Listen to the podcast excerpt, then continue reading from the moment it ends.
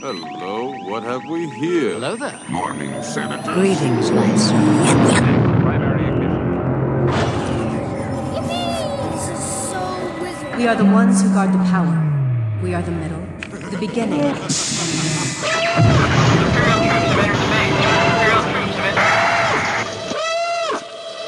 got a bad feeling about this. So who talks first? You talk first? I talk first. You're a feisty little one, but you'll soon learn some respect. So, this is where the fun begins.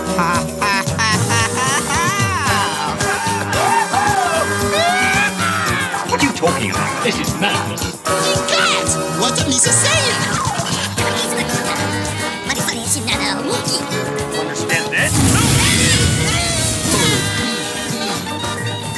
Hey, what's happening, boys and girls of the internet world? My name is Christopher Marinan, and you are listening to the Star Wars Friends show on the No One Is Listening podcast network. And joining me today are my Star Wars friends. I'm Josh, and I'm the captain of Team AT-AT. I'm Justin, and I really got to find out how to become a part of Director Squadron. Ooh, yeah. This is Kyle, and I know it's called NatAt. Oh, I love it, dude. So, for any of you listening out there, I'm, I might post a poll on Twitter here. Uh, is it AT-AT or AT-AT? And I think that's just going to read hilarious on Twitter as the poll, right? 'Cause- At at, at at. we have this ongoing uh it's I, I wouldn't call it a feud i would just call it a, a, a gentleman's disagreement on how to pronounce Sure, AT-AT, yeah. AT-AT. so um you know uh, what do you guys think hit us up what do you think the actual pronunciation of this is i'm i'm team AT-AT all day so Your we'll- team wrong all day too. It's fine. hey we'll AT-AT leave, for the win. I still love you, buddy.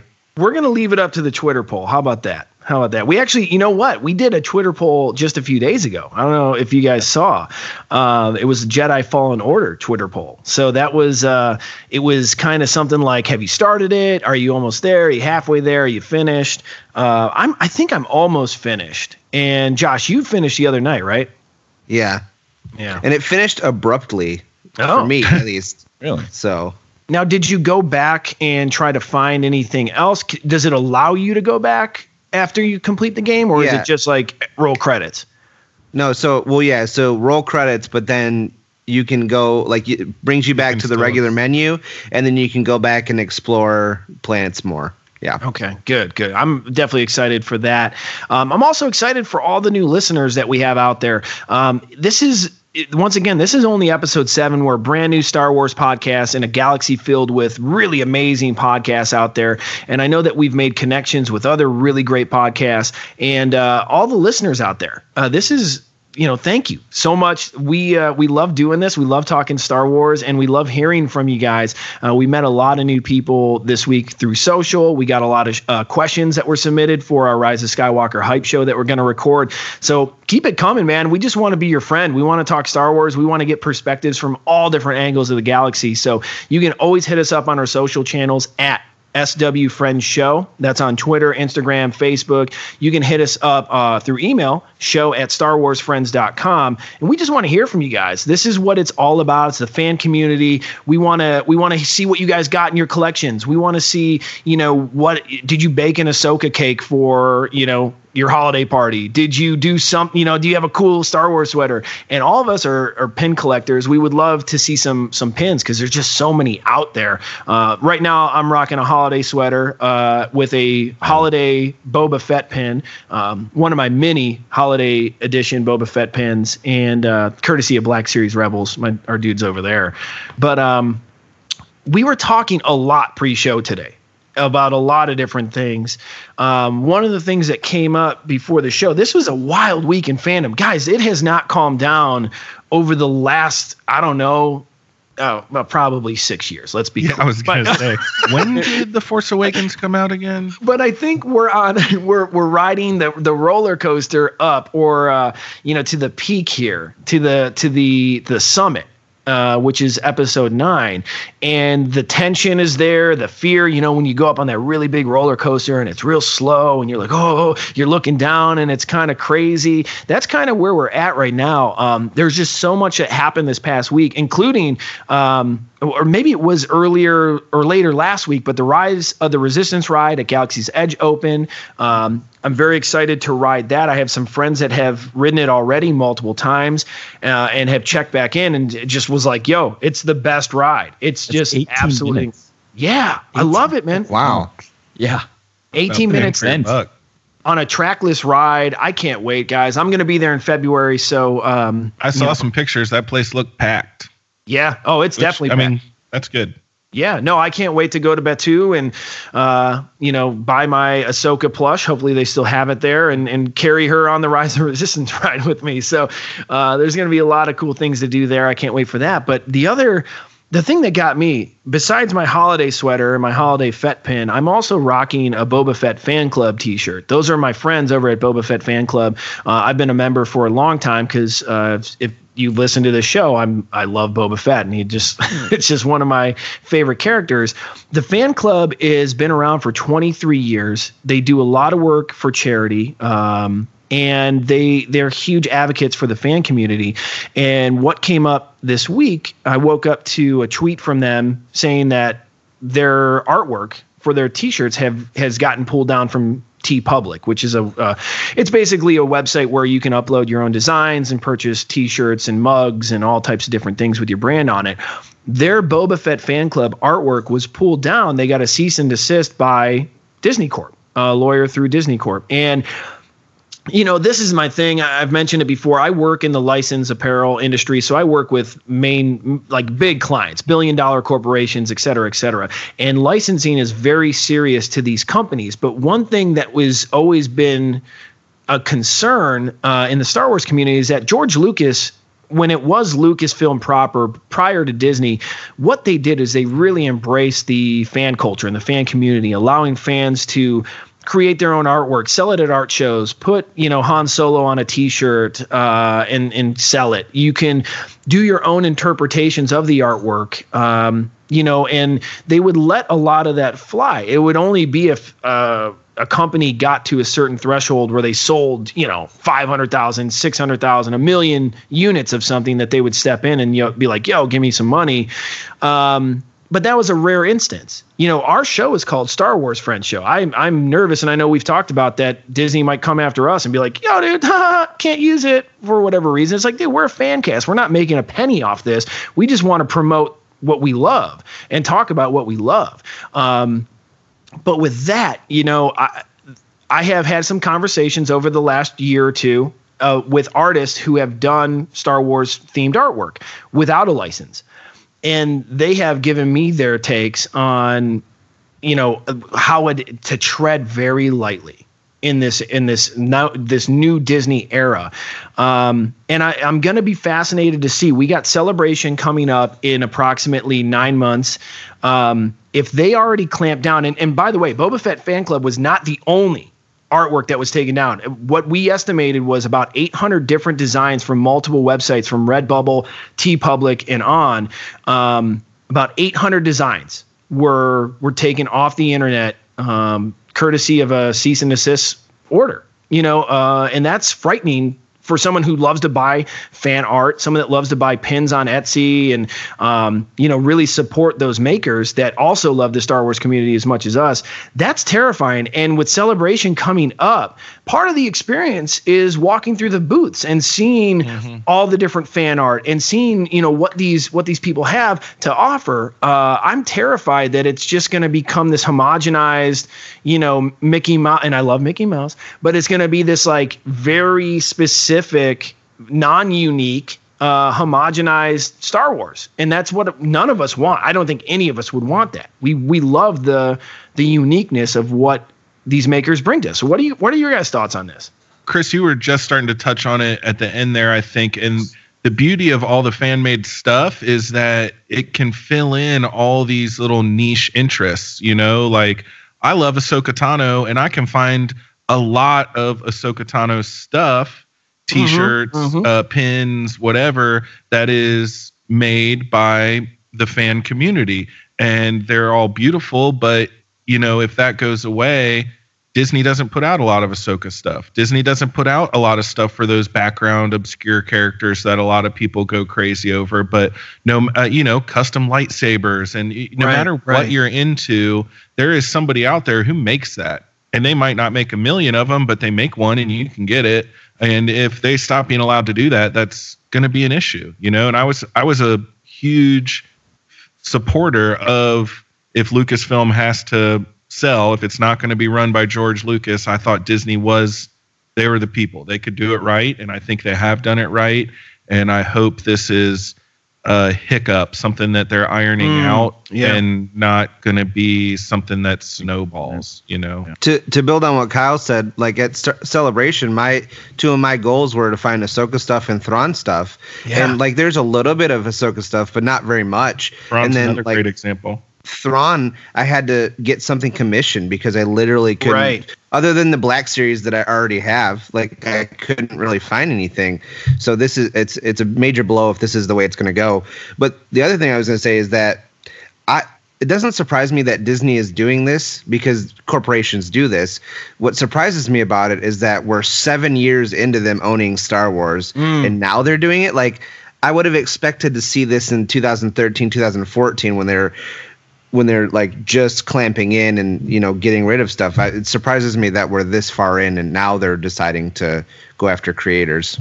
Yeah. Right. If, if you think it's hard finding Ahsoka stuff, try finding like Commander Wolf stuff. For sure. Yeah. is impossible to find anywhere. I got my two shirts from Redbubble. Uh, Yeah, yeah. Uh, before celebration last year. And I love those shirts. Super soft, super comfortable. But I just love the simplicity of that design. There is nothing that Disney produces with that logo on it. So that was the only way that I could get it. Um, but it's it's not just uh, it's not just the artwork, but it affects you know everybody else as well. And we talked a little bit before the show that you know 501st rebel legion all those guys with licensing for what they produce regarding challenge coins patches scarves hats uh, the bowling uh, the the bowling shirts baseball shirts t-shirts whatever they produce all of that is directly impacted by that licensing as well so i got a notification earlier this week that they were basically no licensing approvals uh, for the time being until they figure everything out so uh, well, we'll have to see what what comes of that, but it, it affects a lot of people. you know, benefit of the doubt and in the interest of being positive, I'm hoping that this is just, uh, you know, Disney is making sure they're everything is up to snuff and they approve of it and and they're gonna let business go on as usual. You know, I I mean, I, I can't imagine they would Like a regular house. they would they would do that to to the fan community who has kept this this um this franchise alive even through long stretches of you know no new content. So i, I don't i just I, I hope they figure it out. I think they will. Benefit of the doubt positive putting it out into the universe. Disney will do the right thing and hopefully that's how it goes in the end. Yeah, and it, it just bothers me with the with the charity angle. Like the this isn't this is not a surprise. I mean, once again, just just listing one organization, Boba Fett Fan Club, that has been around for over two decades, that does charity work, that their proceeds do support charity. Uh, that's just kind of disturbing on its own right. But y- you're right. I think they're going to figure it out. I hope that there is some backlash from this, and I hope that they they listen. I mean, w- what else do they? I don't know. I'm not. I don't even know if I want to go that angle as far as you know. What else do they need from a financial standpoint? I mean, we support so much of what they do, and Disney's just such a massive corporation as it is. Um, so I, you know, that's the thing. I mean, what are what are they missing out from a vendor who is selling a thousand dollars worth of Thrawn pins a year to help pay the rent? You know, are they really? Do they really need that thousand dollars that a maker actually needs to to pay their bills and to support the community? I don't know. That's just it. It's one of my things. I'm you know that exact point is kind of why i'm hoping and i think that it's possible that again it is maybe they're just approving all this stuff and they want to make sure they have all their ducks in a row and everything because you're right that money doesn't matter to them and they know it doesn't matter to them and they know it's not like these people are making things that they're gonna make It's not Right, cutting into their right. market, you know, and people who are spending money on fan made things are also spending money on the official Disney Lucasfilm release products too. So it's they have to be smart enough to know that. I hope. You know, Agreed. We hope. Agreed. Yeah, and you know, with that, some of the stuff that they do make, let's just let's just be honest, it just sits on the shelf for a long time. You know, it's like even some of their licensed stuff right now. I mean, I was just at a Target uh, for the first time in a week yesterday.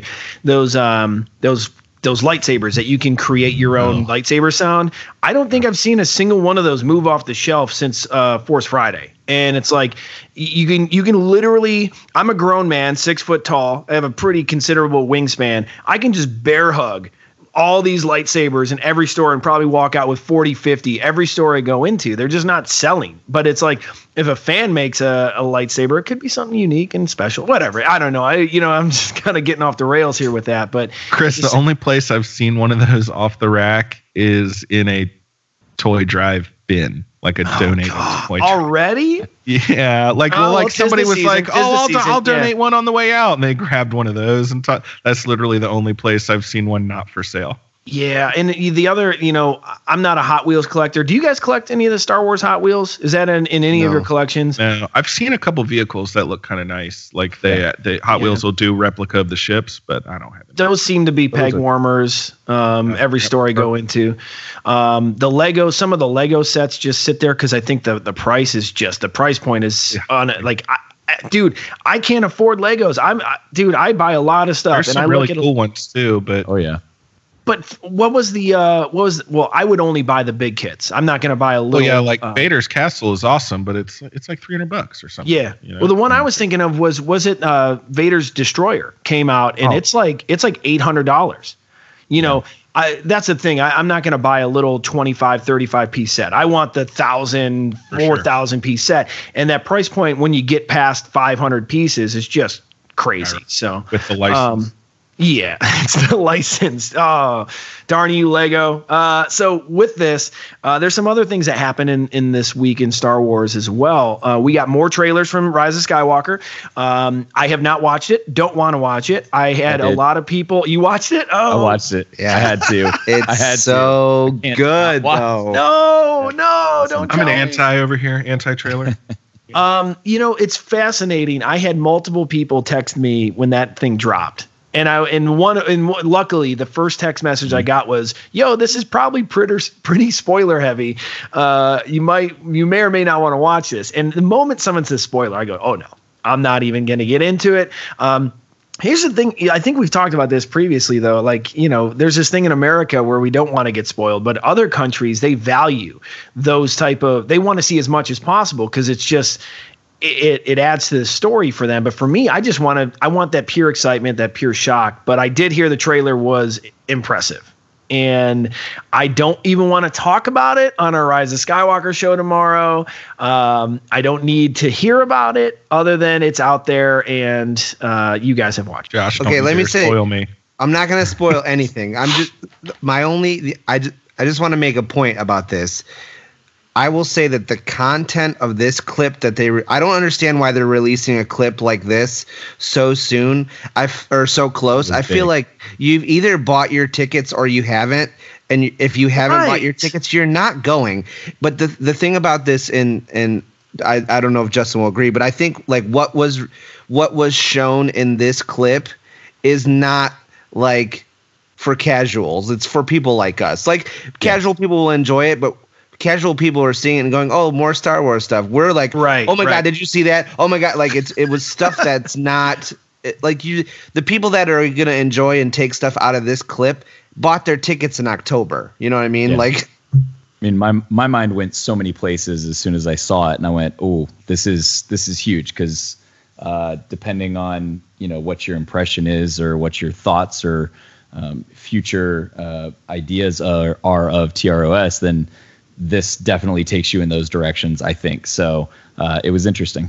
Yeah, and, Josh, on your point, do you think that it was a mistake that Disney released a clip like this, uh, or, or Justin or Josh? I mean, both of you guys watched it. Do you think that it was a faux pas that they put out such a heavy clip before the release? Because I agree. I think that the tickets are already bought. Um, I know that it is for hardcore fans just based on the little bit that I, I know about it. And it's like, what did it add? Why couldn't you just do another, like, you know, throw another promo on Sunday Night Football tomorrow and, you know, call it a day? What do we, what do we gain from getting uh, a substantial clip like this? I don't know. I don't know. For for me, like I said, it, it led me to to think some things, but how it was set up, um, I, I, I, I after I rewatched it again, I went, okay, you know, this is happening, but why is it happening this way versus it could happen this way? Um, so for me, it still leaves questions in my mind as to why is this? Why are they showing me this the way that it is? Um, you know, to to kind of throw me off the track, I guess. But I, I Hmm. thought it was it was very interesting. So, Josh, I don't know what you what thought. what I don't think it was it, I don't think it was necessary at all. What they showed um, in this and the dialogue that is in this clip um, puts my mind in a completely different place about this movie than it Mm. was previously. Yeah, In a good way or a bad way? in a good way for sure. agreed. Uh, not that I I already had warm feelings and good expectations about this movie already, but it just put me in a different place. Like things, obviously, things are happening and settings are happening that I had no idea. So yeah. Okay. Well, right, we should probably stop soon before we.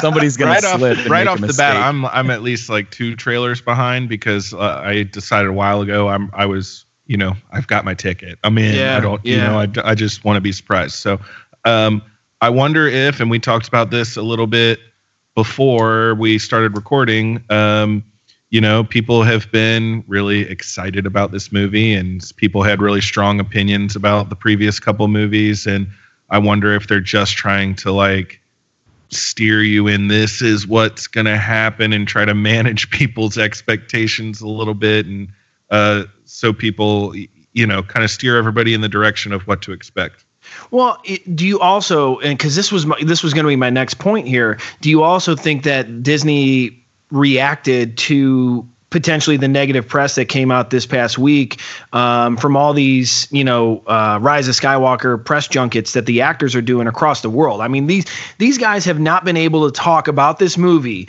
or really any of the movies they've been in for a year, for six months. You know, they get interviewed often. Hey, who's Rey's parents? You know, what, you know, and you can't answer a single thing about Star Wars. And now, you know, they're months removed from the filming of this process and they have to answer all these questions. Um, and it's the final movie, so there might be, you know, grains of truth here and there. But really, it was a controversial week as far as the actors in the film's interviews go. It definitely exploded on Twitter. I had to remove myself from uh, Twitter for a little bit because there were some definitely heated. Um, heated opinions and heated thoughts towards these actors. And you know really you got to once you got to remove guys you got to remove yourself. The actors are humans. They're not the characters that we love on screen right? Um, they are allowed to have their thoughts and opinions whether you agree with them or not. Um, you know, it's just like Harrison Ford was not a fan of Star Wars, right? Like he wanted to be killed off. He didn't want this burden uh, of of trying to play in this space fantasy, right? Like that was he was the grumpy old oh, Harrison Ford is uh, doing his thing, right? But he never liked. Uh, he was never very uh, positive during the press junkets, and now we in this age of social media where you can isolate clips and isolate words and isolate different things. Those articles definitely i think uh, in retrospect were blown out of proportion. But disney do you think they pivoted and like kind of put that that long footage out there to distract people or be like yo it's about the movie. It's not about the interviews. Hello. You know one of those things. That was my thought. I, I don't. I mean, for going back to the trailer or the the footage that they showed, it was a pretty lengthy clip um, of footage.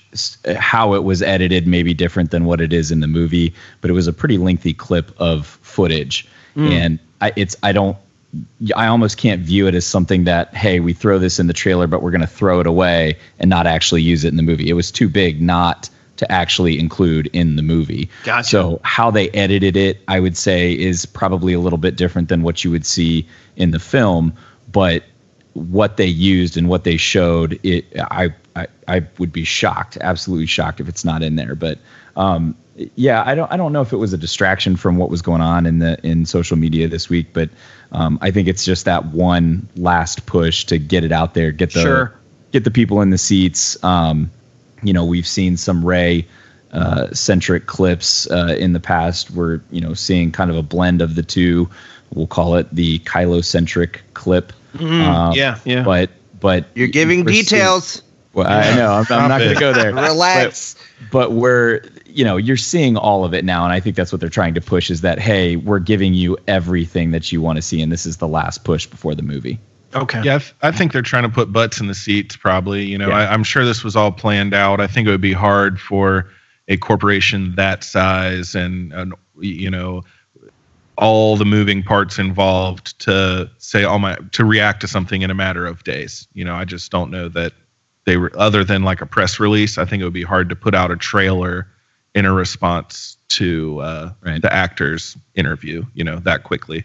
But Yeah. I think they're they probably have record breaking aspirations, right? This movie does have the potential to, you know, have a huge box office number. I don't know if it's going to hit Force Awakens, and I don't know if it's going to hit Endgame. Um, I really don't. It's just, you know, I forget who posts. I think Pablo Hidalgo before he went on uh, Twitter. Um, you know, Thanos snap, right? Um, he was posting sequel numbers as far as like box office sequels and how they diminish over time. And the more sequels you have, the more the the records diminish. Um, and I don't know if he was just tempering expectations. Uh, This was sometime over the summer, but really, Endgame was the one that broke the mold as far as you know tail end sequels or whatever. I don't know if this is going to be one of those mold breakers. Do I think it's going to? I don't know, guys. It really depends on the initial fan wave after those first two days, that Thursday and Friday showing, that will if it unifies the fan base, it will definitely beat Last Jedi. I don't know if it's going to touch Force Awakens numbers, but once again, that's not for me to decide. I know I got tickets on Thursday night. I got tickets on Friday morning. I'm going to see it again the next week. You know, it's like I'm fine. I mean, uh, you don't have to. I don't care about the box office numbers because I'm going to go see it. Um, but really, Well, that's I, we wanted to we wanted to beat Solo. I mean, jeez, yes, I- I I, mean, th- just I think the pre-sale probably already beat Solo. yeah, Just true. by the I nature just say- of being the end of the franchise that's so big, the potential is there for a big box office number. What if it Depends on how Solo? good the movie is, but I mean, it shit, it probably has to. It probably already anybody has, even yeah. finds out what it's about. Oh my goodness. Yeah, that's you know that's a uh guys. So I'm not dunking on Solo. I'm just saying it didn't have the numbers, which there's a lot of reasons. We'll get into it when we do our Solo cast, right? should've Yeah, it yeah. in December, Yeah. like literally every other Star Wars movie. But right. Well, another thing that happened uh, this week to pivot is uh, the the soundtrack got released. Right? Like, was it? So here, here's the thing. Like, I, I was trying to remember for previous films, did they release the soundtrack early? I don't remember that. Um, I remember that they they did release a clip of Rey's theme early when Force Awakens was being released, but not the entire soundtrack. But I was at work and I had checked Twitter late in the day, and they had already it had gone up online. And then it had been removed by the time I got home. Um, so I, even if I wanted to listen to it, it already got pulled down. Um, just another head scratcher. Uh, not sure why that happened. Um, another head scratcher that I'm actually I didn't put this in the show notes. I'm thinking of it now because I'm I, I don't like to get angry early in the morning, but uh you know, I am a huge and I was talking after to our now. it is. uh, I was talking to my friend Paul Bateman, uh, who I hope to have on the show someday. He was uh, he's a, an award-winning artist over in London, and we were talking um, earlier this week about how the art of the Rise of Skywalker book has now been pushed back to spring 2020. This is the first Abrams art of Star Wars book that has been pushed back. Um, I'm I'm actually pissed. I, this is a book that I look forward to with every supplemental release. Um, you know, I still have I still have to crack open my Art of Fallen Order because I haven't beaten the game yet. But this is a book that I like to supplement my movie with. I like to have it on Christmas Eve, and I like to read it, uh, and and kind of set my my the tone to to have subsequent watchings. Um, this is a I don't know if you guys have ever read the Art of Books, but Phil Szostak, he is uh you know he's the guy that puts it all together. Um, they actually over the summer they lucasfilm told him like yo dude stop posting about these art of books. We're going to take over the publicity from here. And that was kind of jarring to me because phil has always been someone that i look to for artwork insider information. And they and lucasfilm clamped down on him. He's the guy doing the books. He works for them. He gets a paycheck from them. They clamp down on him. Um, so our only thought was after talking with paul they had they had produced this book they had they because it takes a long time to lay out a book. And a book of that length which is anywhere between 150 250 pages has to be printed beautifully you know really do it justice. There must have been something incredibly uh i guess just i guess just different just different from the original cut of this film that had to have changed during the editing process for them to push this book back now to spring 2020. So by the time they originally laid this book out, you know, they probably cut the film. Abram JJ Abrams was like, "Yo, dude, actually we're going to we're going to do something totally different." And you know, we all know they did those reshoots just a while back. Reshoots are generally left for like dialogue pieces or weird edits or whatever, but who knows what they could have done? I'm now fascinated with what was what was the original ending? Because I mean, it only leads you to believe that something changed drastically. What was the original ending or the intended purpose, and how did it change before the movie we're going to see here in just a few days? And will they explore that in the book that comes out in spring 2020? Chris, do you have um like is that your guess of why it got pushed or do you have a reason to believe that? That is our between Paul and I, that was our that was the logical conclusion that something has changed in the film and the story that would give if it went to press would you have know because my first thought was that it was like a production issue. Like they had some kind of problem getting it made, getting it distributed, getting it if if that were the case, if if that were the case, some kind um, of delay. I think that it would would not have been that bad of a delay. You're talking spring 20. You're not talking January 5th, 2020. You're talking quote spring 2020. So they are I mean, I don't in my I have also worked, uh, you know, I work in the print industry. I've also worked in paper uh, printing. It's it's a lengthy process to print a book. These things are not even Right. on press right now. Spring So- could just be like a two or three month push, though. I mean, that doesn't it doesn't necessarily have to be a. I don't know, man. They, dude, this book would have been the book that was supposed to be released on December 20th, probably started printing in September to get ready for this. So for them to kick it back another quote two three months, there something drastically went went haywire. Whether it is a print production or uh, an actual movie production thing, it, it remains to be seen. But I'm, I yeah, I'm just curious. I don't know. yeah, with J.J. Abrams though, you never know. You never know. I actually have a source inside Lucasfilm. I know. I know why. Oh, please tell us. Yeah, they um they JJ actually the reshoots that JJ um I heard from an Ewok slicer Oh, that JJ uh is adding added Baby Yoda to the film. Well, it's about Um, time. So that's why they. Is Amy Sedaris going to be in it too? yeah she yeah she's actually playing Baby Yoda. Hey, Good. shit. Oh no, dude. Better her than Horatio Sanz, and I'll, Hey, I'll let's die him on back that down. Would, Let's break it. Oh, you know they need to bring Horatio Sanz back to SNL and do a Baby Yoda sketch with him playing Baby Yoda. That would Oh, get out of be here. that'd be so meta. It'd be funny. Oh my long as he goodness. So, play that blue thing. well, Justin, do you have any thoughts on why they pushed the book back? What do you What do you think? I don't know. It could it could just be production.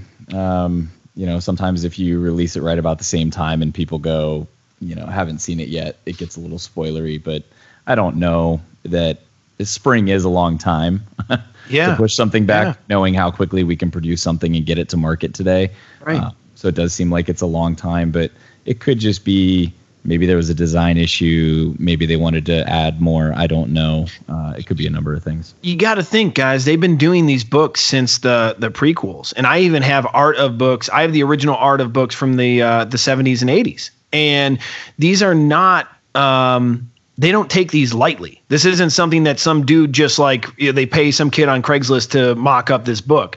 They invest entire departments, art departments, in putting these books together. So I would be hard pressed to believe that it would be a digital design issue or someone in the the shop just forgot to save a file. There's I I really do think, and we may never know, and it's just all obviously speculation, but I really hope that something comes out where they're like, oh yeah, we were going to go in this direction, uh, but we went this direction instead. Now I don't know if they're actually going to do that because JJ is pretty secretive, but it's just fascinating to think about. Ultimately frustrating because I love the art of books. I love the art of books. You just learn so much on the whole production process. But anyway, um, guys, let's move on. Let's get into uh, our next segment here. Your lightsabers will make a fine addition to my collection. So lots of uh, lots of merch got released this week, uh, post Cyber Monday. Uh, mainly the child, the child. So much child stuff, guys. It's uh, it started right after Cyber Monday with a couple pre-orders of uh, the plushie, and now you know Hasbro even has like a 1990s style commercial out with the the talking child. Saw that. It's so awesome, dude. Like I so but the last episode I admitted I had not pre-ordered the uh, the plushie yet, but I did pre-order the new talking plushie, and I also pre-ordered the Black Series child. Um, you know, Baby Yoda, and you can get those. I, I pre- actually pre-ordered mine on Dorkside Toys, uh, which is a great site, uh, but you can get them on Amazon, whatever. I'm there's so many other child figurines though now, and, like, what did what have you guys seen? Well, they released like three two pack sets of the child like in poses, and I, I just I didn't get that one because I was I, I didn't understand it. And I was like, wait, you want me to pay for three different kits of 2 Mhm. figures just to like display? It's almost like precious moments dolls or something like that. And I'm like, I don't Yeah. I don't God. I don't need those. So, but yeah, I did the the uh, the doll, the little talking doll, and it looks way more animated than what I thought based on the first Right. sketches. I didn't realize it had sound. I didn't realize it came with the cup and the the frog. Um, and then the Black Series. I ordered those. Good. I pre-ordered everything on that link you sent us. Oh, really? All the all the two all the two packs, the plushie, the black series. yeah. Yeah. You're welcome. You're welcome. I uh, I got all of it. I went just ham figured on the baby Yoda. I didn't. I well, yeah. You know what? I I you you guys have been posting like, oh, here's my Kylo Ren shelf, and here's my this person has this Ahsoka. I was like, you you know what? I'm gonna Baby build a Baby Yoda shelf. shrine. Yeah, There you go, Um, man. I dig it. and you know, me being a newer collector than some of you guys, like I, I've. I feel like I've found that if you don't buy some stuff, if you don't buy it as soon as it comes out, you got you're it. you're you're paying That's double for it later. So Yes, I just yes, figured yes. this I was this was my opportunity to jump on it and I'm like, "Oh, well they're not going to bill me until May, so it's it's all good." Yeah, save it, save your pennies. I mean, I'll say those those white box, those first wave white box Black Series six inch figures are Right. like skyrocketed on Yeah. uh, eBay on Evil Bay there. So Ooh, I need to go back to Walmart and get that one I was sending a if, picture if you find them, get them because you won't find them much longer. yeah, I still want the Mandalorian white box. Yes, he's like ninety to hundred and some dollars. probably more than that. Yeah, crazy. Um, I'm actually ordering my Black Series child 1.1 inch um, on on uh, Amazon right now. And did you guys notice the release date? Yeah, it's uh, May the fourth. May the fourth. Yeah, baby. International Day. Love it, love it. if So he's one point one inches tall, can you imagine how small the cup is that Oh, comes Ball, with it? frog, And the which ball. those are the Right. Accessories. You know, um, the one thing I do want to see with Baby Yoda uh, is I want to see a sideshow, like life size sideshow Baby Yoda. I want. Why not? I mean, that is one that I know, Justin. You've already pre-ordered the Mandalorian. Um, I want a life-size Baby Yoda sideshow. I, You want I a can't. one even- one scale. Yeah. Yes, yes, and I think that's achievable. I mean, if they're if Oh, they're doing a one inch Black Series, why couldn't you do a, a full size Baby Yoda with the cloth, you know, little jacket he's got on, and um, that would be a really cool thing. I think we'll probably see that closer to Celebration. Uh, we'll get to see it in person at the sideshow booth. That's my prediction. Uh, but that is something I'll, I'll I'd spend I'd spend 250 300 on it. Well, I would say that the one one scale Baby Yoda would be far more uh, attainable in a price range compared to the one one size Vader Oh Boba Fett that they sell that are Yes, like yes. five to seven thousand dollars. So Unreal. I would drop probably a couple hundred dollars on a baby Yoda. They've got a life size actual Yoda, so stands to reason. That's true. They, That's true. they true. have Either. the technology. That's true. Well, one of so you know, right now we're we're getting real close to the holiday. I'm buying gifts for uh, countless members of my family, friends.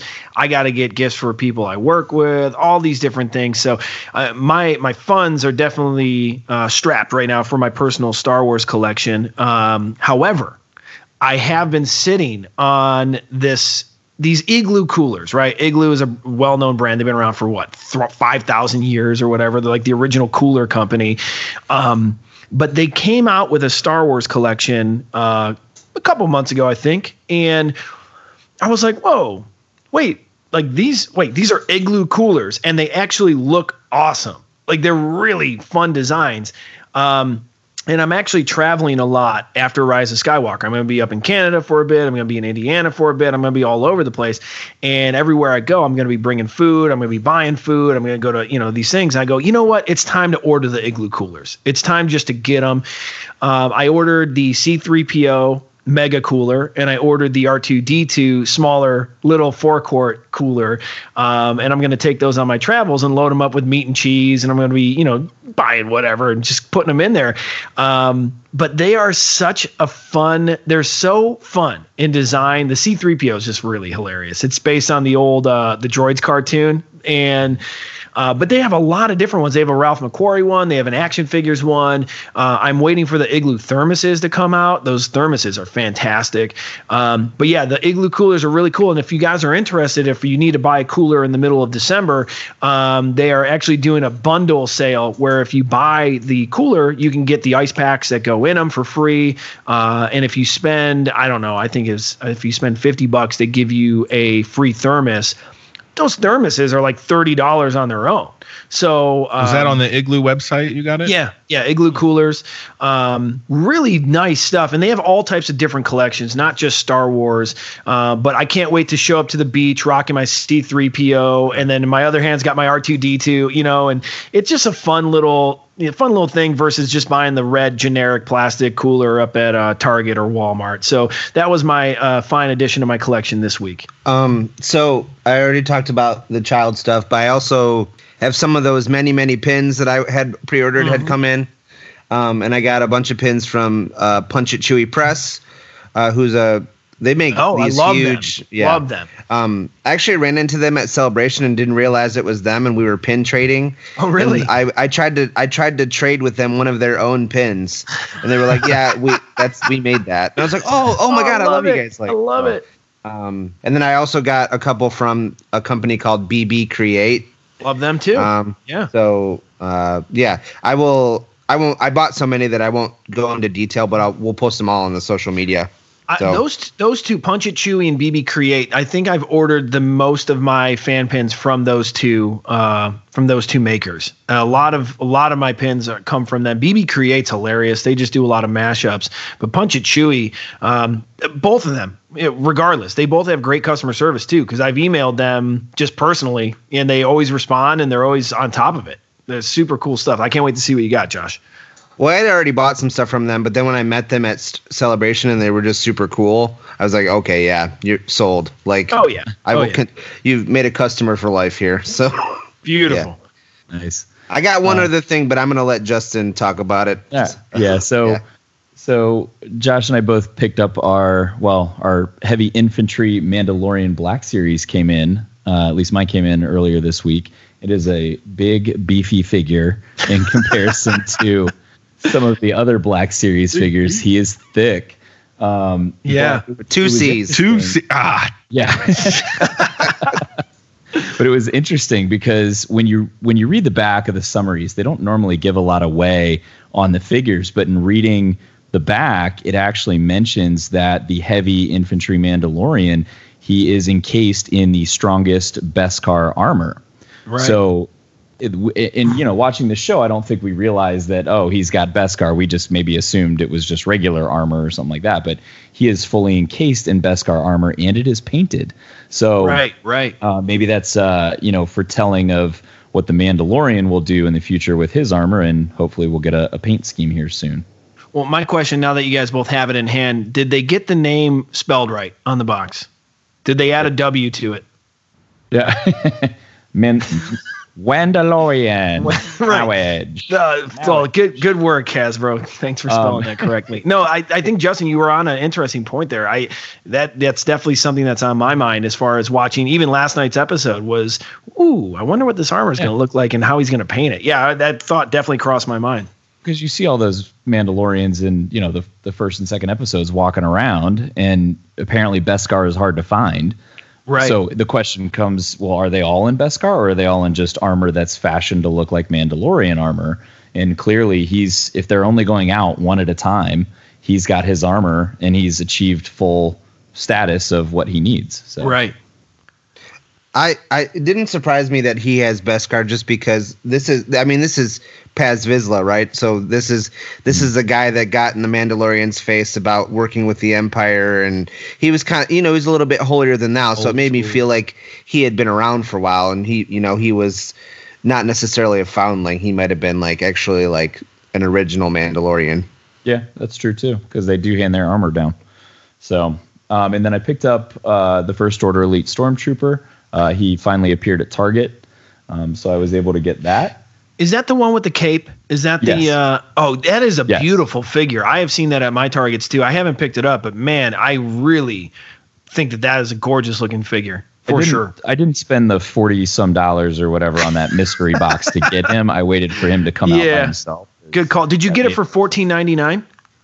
Uh, I think so. Yeah, he was on sale. I think. Yeah, all the all the Black Series figures are on Target. sale at Target. So if you guys listen to this, I don't know how long the sale's running for, but Target has the Black Series fourteen ninety nine.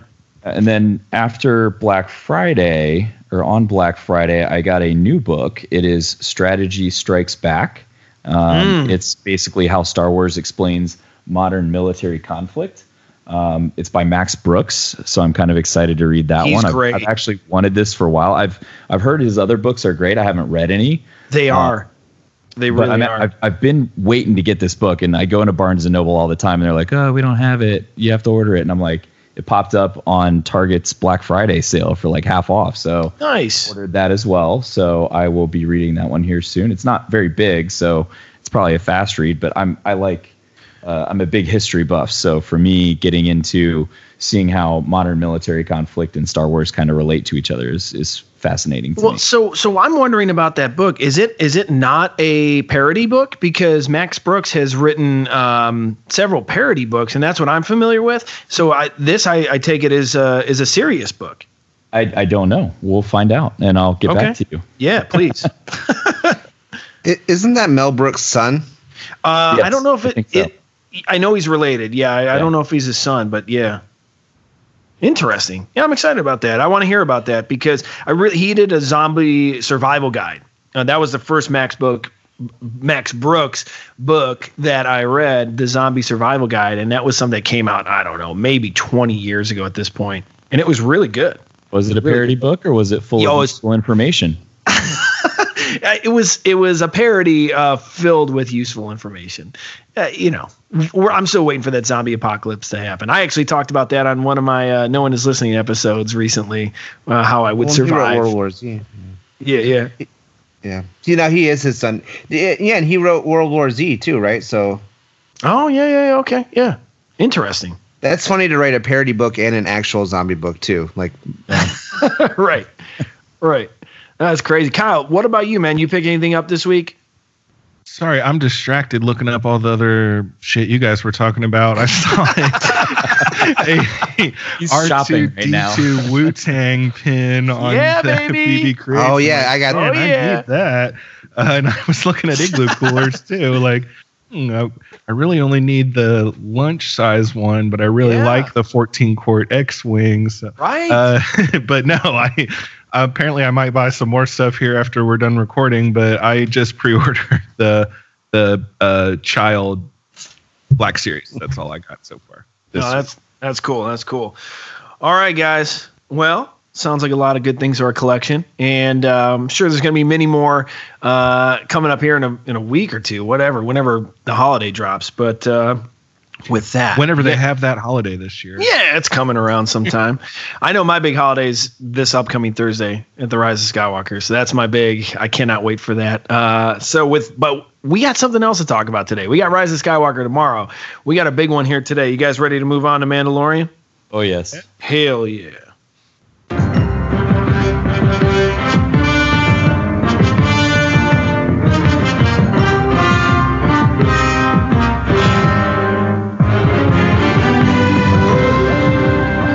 All right, so we're here to review uh, chapter. was it? Chapter seven? No, chapter six. Chapter six.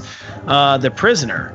Uh, this is episode seven of the Star Wars Friends show, but it's chapter six of The Mandalorian, The Prisoner, and this, guys, this is uh one of my favorite episodes yet. I don't have any fear of having my fan card revoked this week uh, for my for my opinions on this show uh, because I am fully bought into uh, the prisoner. This episode was great. It for me, you know, I I actually wo- I woke up yesterday morning, flipped over on my phone, opened up Twitter real quick. I saw somebody that watched it overnight was like, "Ooh, this was a fun one." And I go, "Oh, all right, I'm ready." Uh, and so I got on my couch, got my coffee, uh, dunked a little biscotti in that in that boy, and plopped on the Mandalorian. And this episode, to me, I felt like it was exactly what I imagined the Mandalorian show to be like when the Mandalorian was announced.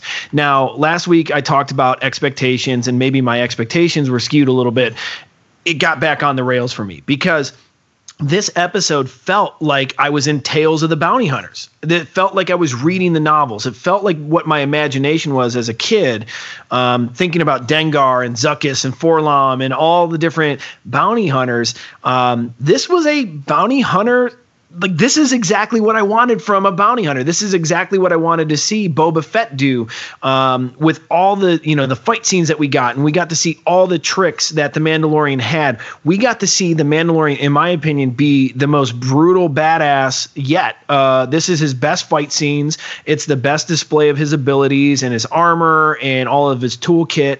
Um, it was a fun episode with colorful characters. It was dark which is which was what I thought the Mandalorian was going to be originally was a dark uh, show, kind of showing the underworld, right? Um, we kept getting these illusions before the the show dropped that this was going to show the underworld post Empire era, and I think now we got to see it with this weird rogue, you know, dark network. Um, with these, uh, I don't even know if you'd call them bounty hunters, but they were more just so vigilante mercenaries or whatever. Um, but this is what I wanted to see. I wanted to see a motley crew of characters. I wanted to see different alien species. I wanted to see a action adventure. I wanted to see environments that I've never seen before. Um, and I wanted it to get tied in smoothly and not feel forced. And you know the problem I had with last week's episode was I felt that they had shoehorned a lot of Star Wars Mad Libs and Star Wars things in that episode. This one felt natural to me. Um, I think there was only one line that felt forced, where uh, Bill Burr's character uh, Mayfeld had said, "Oh, this what is this? It looks like a Canto Bight slot machine." Like that was the only line in the entire show that I was like, "Oh, shut up!" Like, regardless. Um, like I like Razor like Crest. Well, in real life, I would never say, "Oh, that looks like a Las Vegas slot machine." You know, I would just be like, "Oh, that looks like a slot machine." You know, um, it was just kind of unnecessary, but I get it. Whatever. Um, my thing is this: it. I feel renewed and bought back into the Mandalorian. Not like I fell out of it. I just. Um, this is the show that I've been waiting for. This is the show that I have thought about that that we were actually going to see. I didn't think that we were going to go into a village uh, of like a you know a fishing culture or whatever. I didn't think that we were going to have a, a single dad. I didn't think that we were going to have baby. You know all these things I've talked about previously. But here we are back on track with the Star Wars underworld, the the seedy side of things, the violent side of things, and and I'm happy. I'm at home. Yeah, and that's I, I commented. I think I texted you guys that um, after the last one, and you, we all watch the same things. We've watched Filoni over the years. He comes out with an episode like last week where it's kind of ho hum, right? And and you don't think too much of it, but then he hits you right behind it with an episode that's really really fun and Yeah. epic to watch. And I, I thought this was my favorite by far. I think the first three or so episodes building up were really really good, but I think from a standpoint of hey, this is that seedy underbelly bounty hunters, um, you know. Uh, different uh, characters, just a big conglomerate of things coming together. I, I, to your point, world building, which you use quite frequently, I thought this was a much better world building episode than last week's, where let's Agreed. go back to something we're familiar with and we've Agreed. known, right? And and build on that and expand the Mandalorian's universe. Yeah, and, and last week's episode just felt way too familiar. And I think that was ultimately what my problem was. We had we'd gone back to Tatooine in the OT, we'd gone back to Tatooine, you know, in the in the animated series. We're probably gonna go back to Tatooine and Rise of Skywalker. Did we really need it in the Mandalorian? I guess I, I understand some people's perspectives. Like, yeah, if you're gonna be in the underbelly, you probably want to go to Tatooine. You know, it's the it's far away from everything. It's worse a hive of scum of villainy, but we saw that it really wasn't that um, when we went out there. I mean, that remains to be seen. I still think that we're probably going to circle back to Tatooine to wrap up that cliffhanger at the end of last week's episode, which they didn't touch on this week. Um, I think that the the choices that were made this week, uh, it just I don't know, it just flowed better for me. I thought the acting was stronger. I thought that the characters were more believable. Uh, it's, I'm not saying the characters. uh, Let me back that up. I don't want to misspeak. I think the actors portraying the characters felt more believable than last week's episode. I mean, and we talked about this pre-show. You can put Amy Sedaris in anything, and I think just pre just naturally I'm just not going to like it. So I think that was just a personal uh, opinion of mine last week, um, and it just kind of skewed the show. Uh, and maybe that's fair or unfair, um, but that was the casting choice that they made. And you know, Kyle, you you were talking about Matt Boone, uh, and it just didn't work for you this week. I, I don't. Dude, like I'm not a Matt. Like I don't really know much about that guy. I mean, I know his face and whatever, but I don't really. I can't tell you like, oh yeah, I saw that dude in that thing, and it ruined it for me, like Amy did in Strangers with Candy. Um, so it worked for me, but then again, I mean, it might not work for for someone like you, Kyle. Yeah, I had a. I did, I'm not as over the moon about this episode as you guys obviously were. You know, I I love this show, uh, but my favorite episodes were the the first three, and I really enjoyed the fourth one too. But I think episodes two and three were like my really, really, really favorite, and that's the kind of stuff that I love. And they were really digging into like kind of the Mandalorian lore and what it means to be a right. Mandalorian, and and really digging deep into the character of the Mandalorian, the title character. Um, and that's the stuff that I really, really love. And this, I don't, I don't think it's fair to say it didn't work, but there's just not really like a lot in this episode that I got really excited about. I thought it was pretty clunky in some places. I thought there was, they kind of opened some, they opened up some lines of, um, like some plot lines that had nowhere to go for no reason. I didn't really understand it, but we can we can talk about that a little more. I know. Yeah, I would like- yeah. I'd like to. Well, don't worry. This show's going to go on forever, so we're, you know, we're, we'll, we have plenty of time for plot lines. Um, they're going to do like a Rick and Morty type thing where they, they it gets approved for like seventy more episodes. you know, I hope We'll- so. I'll watch every single one of them. Same. You know, I Um, said I didn't love this episode. I did watch it three times before anybody tries Oh, to take wow. my fan Okay. card. So like, I'm still in. I just I didn't love it. As we've said before, you're you don't have to like everything.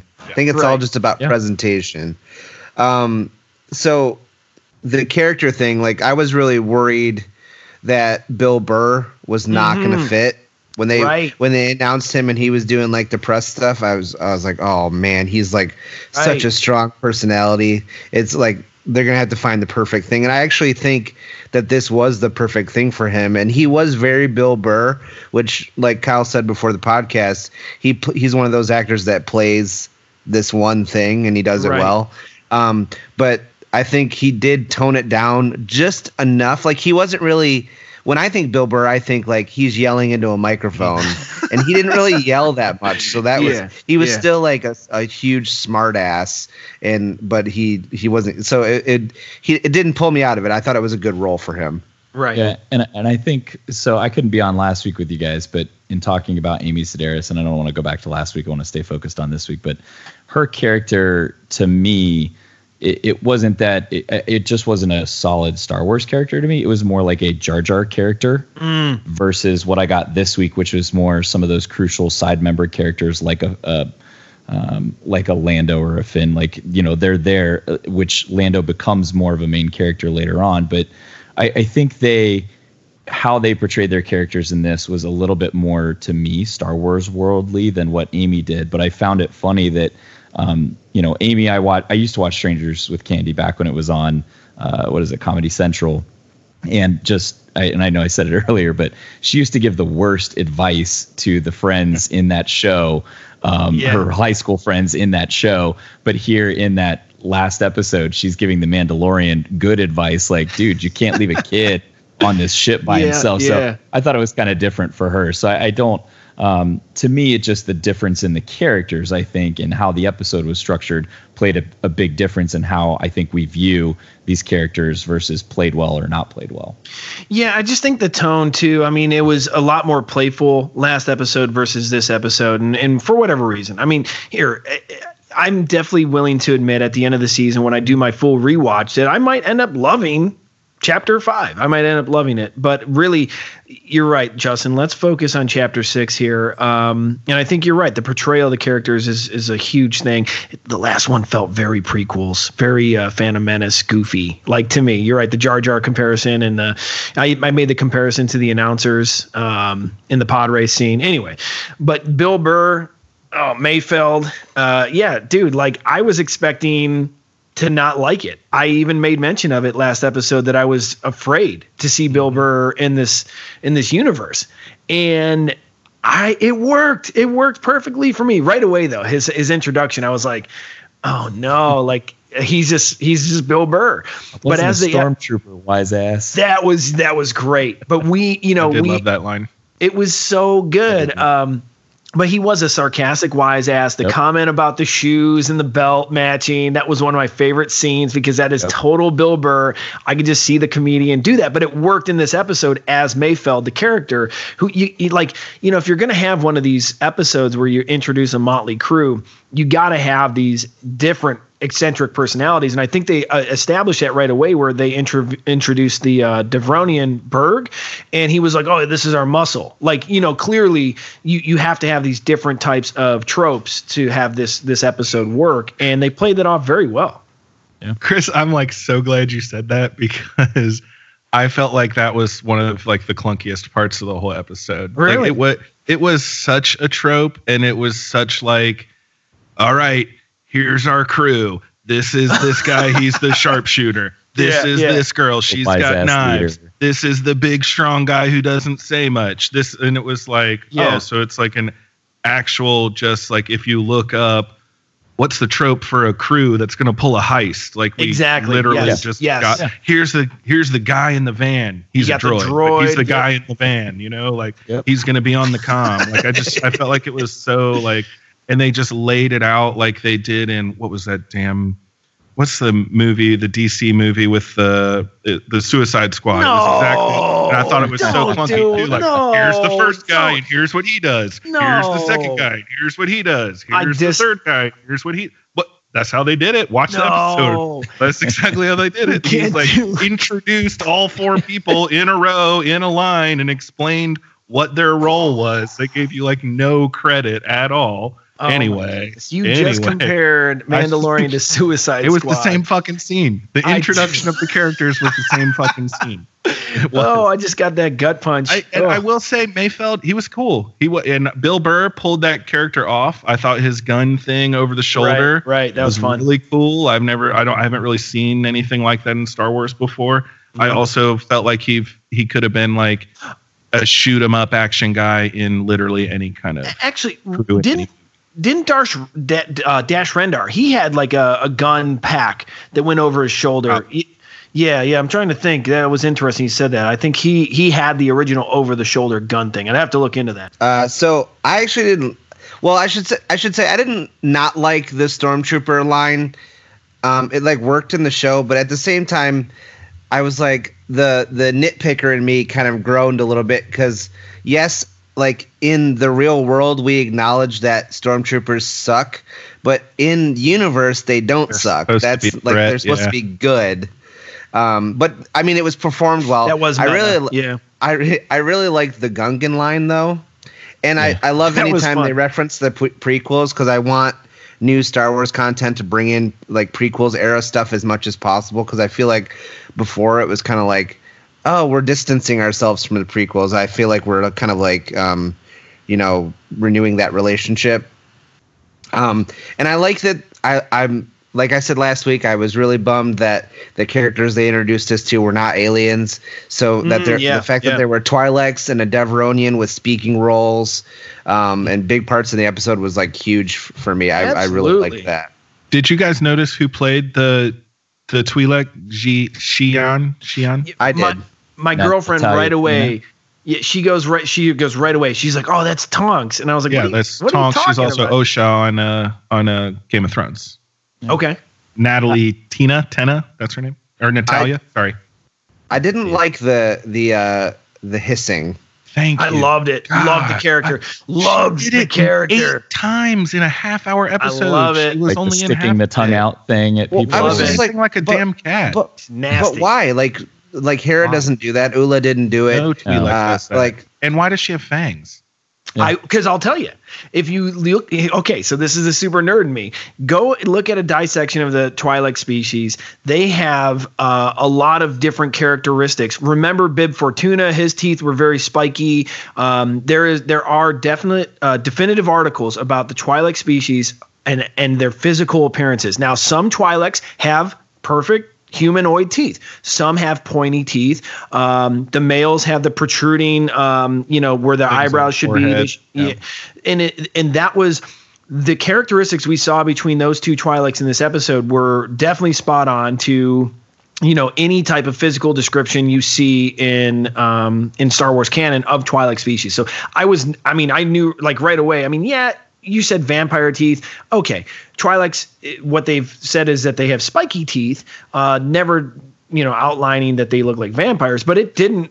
It didn't affect my. I actually thought it added to the character. I thought it made her more, um, more interesting. I thought it made her more dangerous.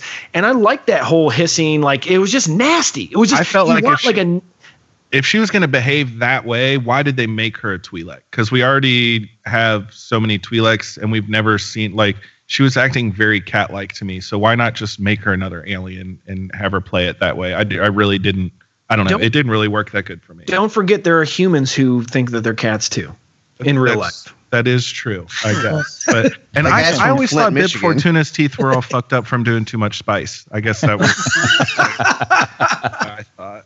Look at, look at Chris over here dropping Twi'lek knowledge on us. Yeah, That's man. Pretty impressive. He's he's uh, Art of well books versed, Nerd. well versed in the Twi'lek knowledge. I Um, thought no, they were I, supposed to have French accents, like like Harry.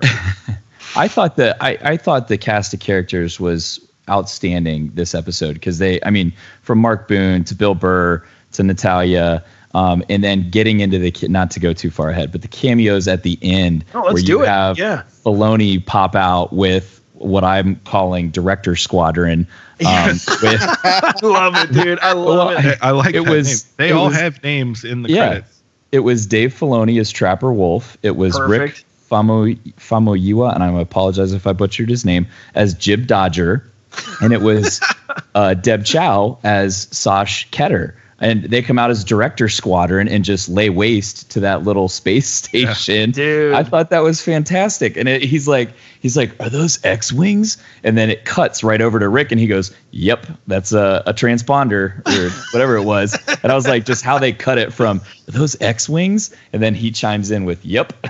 Yeah, like, oh, that's fantastic. perfect. Perfect. I see. I had a love hate relationship with that scene too. Oh. I I love the cameos. I love seeing the X wings in action, but it didn't make any sense to me that they. Well, one, Why the way they that they fly pro- right by? Yeah. Well, that yeah. because because they Hey, just yeah. jumped out of hyperspace. They Right. jumped. They just jumped out, and their reaction time was, you know, they probably, dude, they're trying to get the tracking beacon. So I, it was a curious choice for me too. But I mean, it made sense. And on the second rewatch, I'm like, oh, But you could see it. The They one also like weren't even, jumped like- out and had to move out of the way to not hit him. Right, it was that's the right thing. there. There's And- someone escaping this thing that we're about to blow up so fast that I had to dodge it, but we're not concerned about it. Yeah, but, they're focused on that transponder that's Right, in the right. ship straight ahead of him. So he's like, I'm jumping to light speed, and they know there's no way they're going Right. to catch him. Let, let So- Josh talk. This was his point. no, it's, no, it's fine. So no, that wasn't really the piece that got me. The piece that got me was the well, one they they.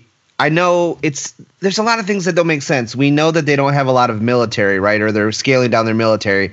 So it only being three X-wings makes sense. But at the same time, they made it sound like the whole armada was going to come if that beeper went that's off. That's true. That's true. And and so, but then also they just come in and blow it up. They don't hail it. They don't Right. say what's going Well, hang on. on, They just hang what on. if it and Hang because on. the thing was started by their guy at the Well, other hang place. on, So were they hang going to blow him up? Ahead. Did we ever, to your point, Josh, did we ever revisit the prison ship after they jumped into that that that space station, right? Like we don't know if the whole armada showed up to investigate the prison ship.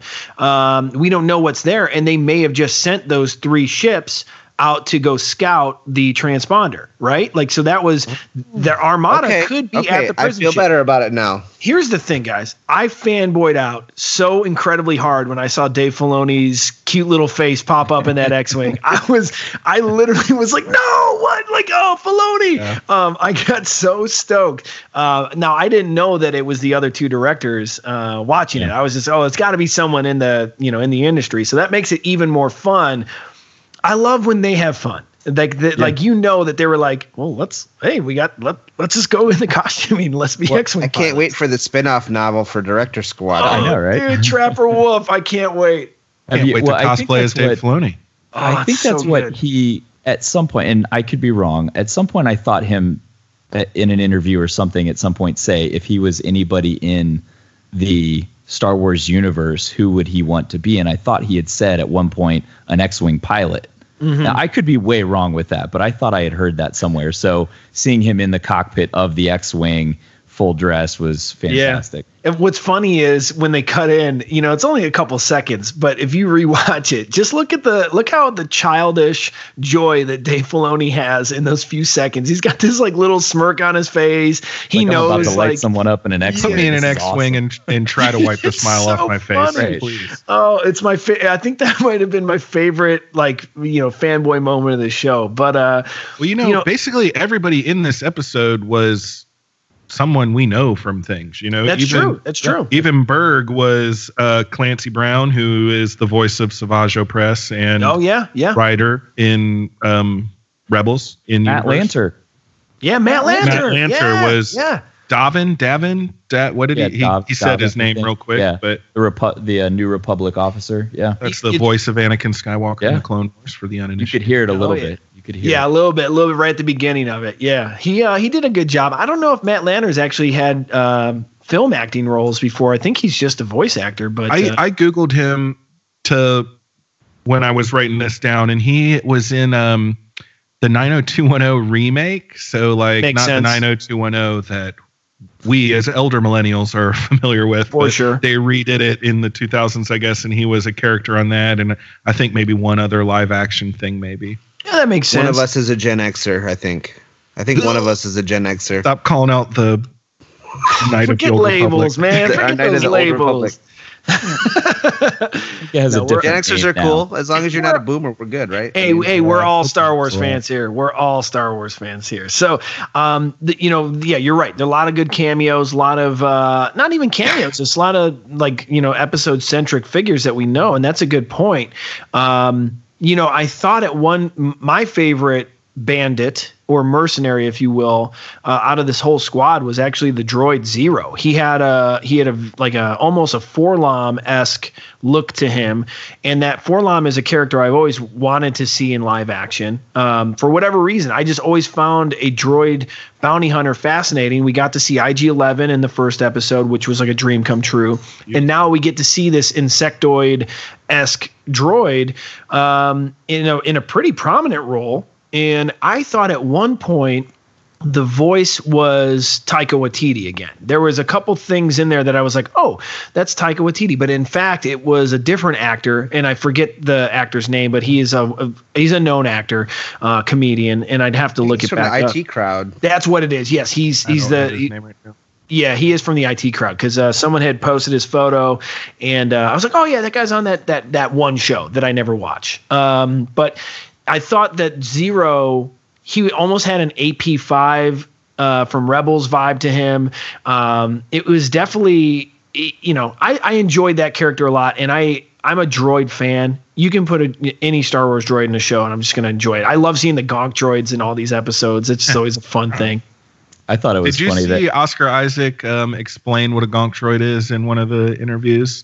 I did He not. got up and like kind of gonk. No. gonk.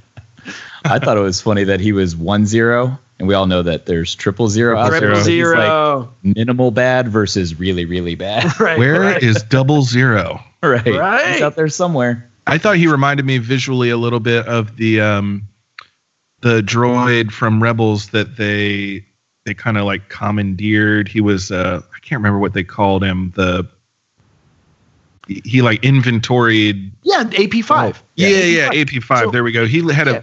a, a visual kind of similarity to, similarity to him. I think.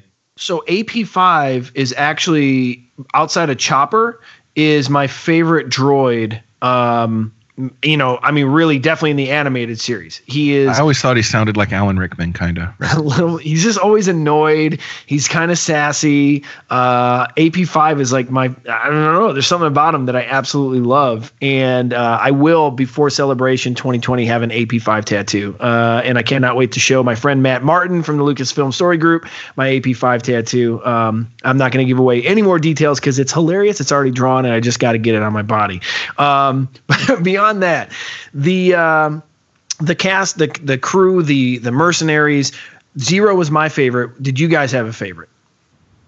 Ooh, favorite. That's not what I was going to say. I I, honest, I honestly enjoyed uh, the droids, the security droids. In Oh, okay. prison. Yeah, I all thought right. they were like I know they're big, they're clunky, they're easy, apparently easy to take down, but um, I actually enjoyed it. It was uh, they kind of reminded me of what you would see in um, I think it was the Knights of the Old Republic game.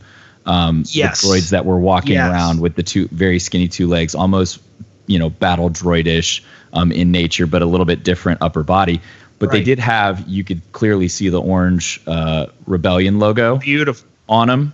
Yeah. Uh, and then on Matt Lanter's officer uniform, he had the same orange uh, rebel logo, but it had the stars around it. It had the Right, circle right. stars around it. So There's had Um, the stars too. You just can't see it very well. I, Okay, I, okay. I looked at some like screen caps. Yeah. yeah, Sorry. I thought that was really cool though. But I I enjoyed like you know there's the normal like sentry droids that walk around, and then there's the bigger uh, Yeah. Suppository looking droids that float around. it actually. yes, with the armor cannons on the front, droids. yes. exactly. So those um you know the the droids the they reminded me of the super tactical droids from the separatists. Uh, if you look at the design of super tactical droids, it's very similar. And I was surprised. I mean, it's it's a great throwback. It's a great nod because you're right. There is also a throwback to the the old Republic, um, and it's fascinating to see that the new Republic is actually using droids and not real lives. Like that's fascinating because they just went through this whole war and a bunch of people lost their lives and now they're like, "Oh, we're just going to use droids now to handle this business, right?" But the I'm Those- glad you said that because that was something I found odd, and that I, that does make sense to me when you said it that way. Because use when I first saw it, I thought, why why is this um, New Republic ship full of droids? They've never we've never really on the seen military. that before. Yeah. Um, But Well, you know that's a good point. They're trying ties- to demilitarize. They're maybe Yeah, low yeah. on all that. We're gonna ties talk you into loving this episode by the end. Stop it. it kind of ties into Rise of the Resistance a little bit, a bit in the book because in the book they're strapped for basically everything people vehicles everything they don't For have sure, anything for sure. um, Yeah, makes so sense. it droids seems like the cheapest easiest way to do it you can mass produce them program them stick them on a ship and that's their just one function you've got the one lone uh, organic pilot flying the thing and that's it Yeah. I thought the I thought the design choice of those uh, those floating um, oval based you know droids was very interesting Trying real because it was pository, Pository. pository. they reminded me now i'm not a doctor who fan but a lot of people that are close to me are massive doctor who fans they reminded me of the daleks so um, Exterminate. Yeah it definitely reminded me of that I'm not a Hoovian either.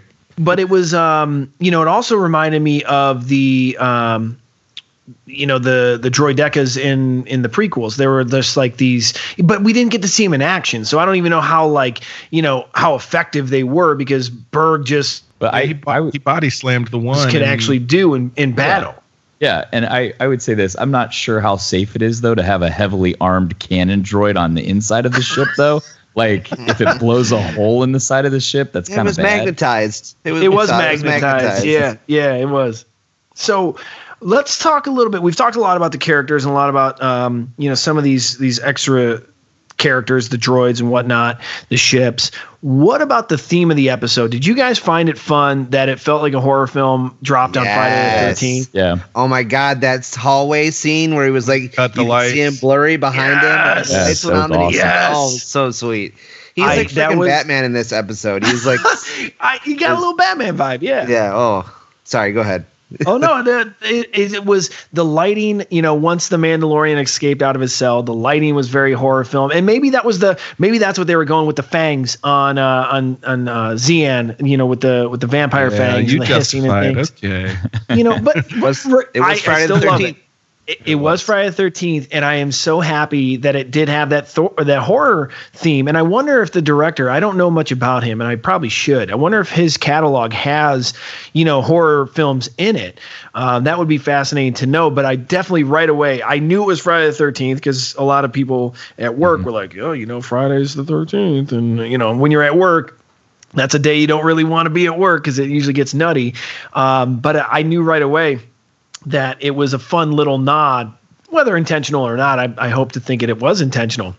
A lot of those hallway scenes, once he escaped out of the cell, was, were very horror centric. The red lighting, the strobe lighting, the chases, the the you know even the zero when he was trying to hunt Baby Yoda felt very horror film. Like when uh you know someone's hiding from a killer, or Jamie Lee Curtis is in the closet during Halloween, and Michael Myers is bashing through you know the closet doors. I, I felt like it was definitely halfway through this 43 minute episode, it switched to a horror film, and I couldn't have been happier. it was it was nice to see because the last couple episodes Mando has been hunted. It was nice to see the hunter Yes. hunter again and not and stop being hunted. And really in the first part of this episode, he's just going along for the ride and then yeah, they betray him and all of a sudden he goes, "Oh, okay." He goes, "Okay, I'm going to become the hunter again." Right? And switches that you know, flips the switch and tracks them all down. But I thought it was very interesting because all the fight scenes were choreographed very different, right? Right. When he goes against um, the Devaronian, it's very strength on strength, and it's just a brute, brutal fist fight, right? But Right. then when he comes up against Zian, it's a very quick movement, defensive strategy, get her in close because she's flinging knives at him, and he's just deflecting he deflecting him. He gets hit under the arm, but it's a different style of fight sequence. Uh, and then finally with Mayfield or Mayfeld, it's more of leader against leader. Um, and he's outsmarting him. Hey, I'm going to kill the lights. You know, Right. this little mouse droid's going to come out and distract him, and I'm going to sneak up behind him and move around him. And and it was all three of them were just very different fight scenes. I thought, in my opinion, but I was so happy to see a Mandalorian become the hunter again and stop being hunted. Right. I, I liked those fight scenes too. I think that was like sort of the climax of the episode, I guess. But there's some of it definitely worked better than others for me personally. Like I really liked the um in the where he's fighting what's his name, the big guy, uh, Berg. Berg. When he's fighting Berg, um, you know, he took him out just like Luke took out the Rancor in Jedi. You know, Right. he Right. he he's too big, he's too strong, so he backs him into the thing, and he he closes the blast door on his head, and then you know we kind of they subvert expectations a little bit, I guess, when he lifts it back up and he hits him a second time with the front one. That but, was that was good. um, I I did like that part. I don't. his I- horns off. Do you see it chopped his horns Yes. off? Yeah. Well, Yeah. if you remember, I Vizago in Rebels is missing a horn. That's right. So Yeah. there's- there's precedent there. Um, but I don't know why. I, I was surprised to see that the whistling birds, which they made a big they made a big deal of, use them sparingly. They're very rare. They're made of Beskar. They didn't do a fucking thing. They just Agreed. flew around the room and nothing Agreed. happened. And then, you know, one other thing happened in that fight with Berg that, like, obviously he is a pitchfork and a tail away from being a devil. I mean, he is red. Sure. He has horns. He's the bad guy. Like, but then also fire doesn't burn him. Like, it was just so on the nose to me. That's uh, De- Devaronians are impervious to flame. I don't. Yeah, I don't know the source, but I, I I do remember reading somewhere that Devaronian skin is tougher than stormtrooper armor. Oh dang. So- okay. Yeah. I, I'll figure out what the source is for that. But Yeah. that, I've I've definitely read that before. Cite it. Cite it. This is not Wikipedia. We need legit Wikipedia. sources here. Wikipedia. Citation needed. You know, uh, you talking about the fight scenes, and Justin, you broke that down beautifully as far as the different uh, themes to them. Because I didn't, I didn't, I didn't consciously think of that while watching it. But after you you, ana- you know you put your analysis to it, it makes total sense. What I appreciated out it was we finally got to see a Mandalorian use their entire skill set effectively. they Um, really showed how competent he was in like a lot of areas, right? Uh, and they was called him a good pilot earlier in the episode too. Yeah, yeah. It's just like you know, you go back to Jango Fett against uh, you know Obi Wan. That was a great, uh, that was a great battle. But ultimately, you know, it wasn't. It, it showed what it showed. Just the basic skill set. I don't know. I mean, he did was fighting friggin' Obi Wan Kenobi. So Jango Fett, I don't think gets enough props. Even from me, I don't give Jango enough props. And um, you know, maybe someday I'll. scumbag. Yeah, just maybe someday I'll get into him. I just haven't been, but this uh this episode is what I wanted to see from the Mandalorian in his his battle. Uh, you know, as as far as he fights, his fighting style, and pulling out all those tricks that you always dreamed of when you you you saw Boba Fett's all his toolkit and everything. But you're starting to see it come out. The whistling birds, Kyle. That was something that I I thought about too. I go, dang, that should have worked. And then I was like, Or at well, least done something. It was completely nothing. Maybe it was hit him? because no, no. They just flew around and they hit flew the around. roof. So Well, my thing, my thing is this: is it do those work when a an opponent has some type of weapon in their hand, some type of metal or metallic weapon in their hand, and it's attracted to that because it was just an organic fighting, you know, hand to hand combat, and that's why it didn't work. I don't know. It's probably something that's going to come out at some point in time. I don't have a good answer for the whistling birds. I'm perplexed by it. Obviously, I I asked to, but does anybody? I know jo, uh, Justin mentioned the when he was fighting the Twi'lek, when, um, Xian, Xian. I think I'm saying that right. Yeah, I can't say. Um, when they were when they were fighting, she was pressing some button, and those knives were lighting up right before she was throwing them as he Yeah. was approaching her in the hallway. Does anybody have a thought on what that was or what those were doing when she was activating them Homing, maybe. Mm, maybe. That's what I thought. Maybe. Like some kind of homing right into the center of his armor, mostly working. I thought I thought more along the lines of like vibroblade, like some type of electrified uh, throwing star, something like that. Um, that's a that's a definite weapon that we haven't seen in the Star Wars universe yet. So that was a fascinating thing. Um, I did like I did like the fact that we had a knife thrower in Star Wars in the Star Wars universe now. That's you know I, it was it's different. It's different. Not everyone can have a blaster, um, and it was just a different fighting style. And Justin kind of alluded to that. I, I appreciated that. Um, you know, it's not as jarring as you know. Uh, in the Walking Dead universe, someone using a crossbow every day of their life, like uh, that's kind of wacky to me. Not a, you know, so whatever. It's it was fun. It was fun, and this episode was fun all all the way through. Uh, but there were a couple serious um, serious parts to this episode. You know, they were. The one comment that stood out to me, and I don't know if it stood out to you guys, was they were kind of ribbing the Mandalorian while they were you know the the mercenaries they were en route to the new republic ship and they're teasing him about his helmet taking his helmet off and you're getting like this they're kind of just bullies you know they're just real a-holes and one thing that Bill Burr's character said, Mayfeld, uh, he made a comment about, you know, if the Mandalorians are supposed to be such great warriors, why are they all dead? Um, I, I did like that line. Yeah, that, that was, cut him to the core, man. That wow, hurt. that was Yeah. brutal. Brutal line, man. So it, it definitely added some seriousness to the to the episode. Um, we still got a continuation of his theme where he hates droids, um, but you know we also got a continuation of the threat that is posed to protecting the child, Baby Yoda. Um, I don't know about you guys, but I I am emotionally connected to the child, and I don't want anything to happen to that sweet baby. And when uh, when I thought that you know there was a threat to him from the mercenaries when they discovered him, um, I got really upset. And then when I got I got a threat of um, Zero hunting Baby Yoda, I I definitely was was nervous. So that was an emotional connection to me that made it even more horror film esque. So I um I have a question about Zero um and hunting the the baby Yoda, but so he is watching that thing from Greef Karga, the whole, you know, uh, they show that uh, multiple times throughout the episode, and then he tries to get a hold of um, Mayfield or Mayfeld, and he's like, "I've got to tell you something about the Mando," and blah blah blah blah blah, and then he never gets to tell him, and then was that were they pulling that thread just for him to find Baby Yoda? Was that the whole point of that? Because he obviously never got to tell anybody whatever he found. Possibly. Uh, you know, I, I don't know where they were going with that. I think that there was probably more to the message that we that was happening off screen.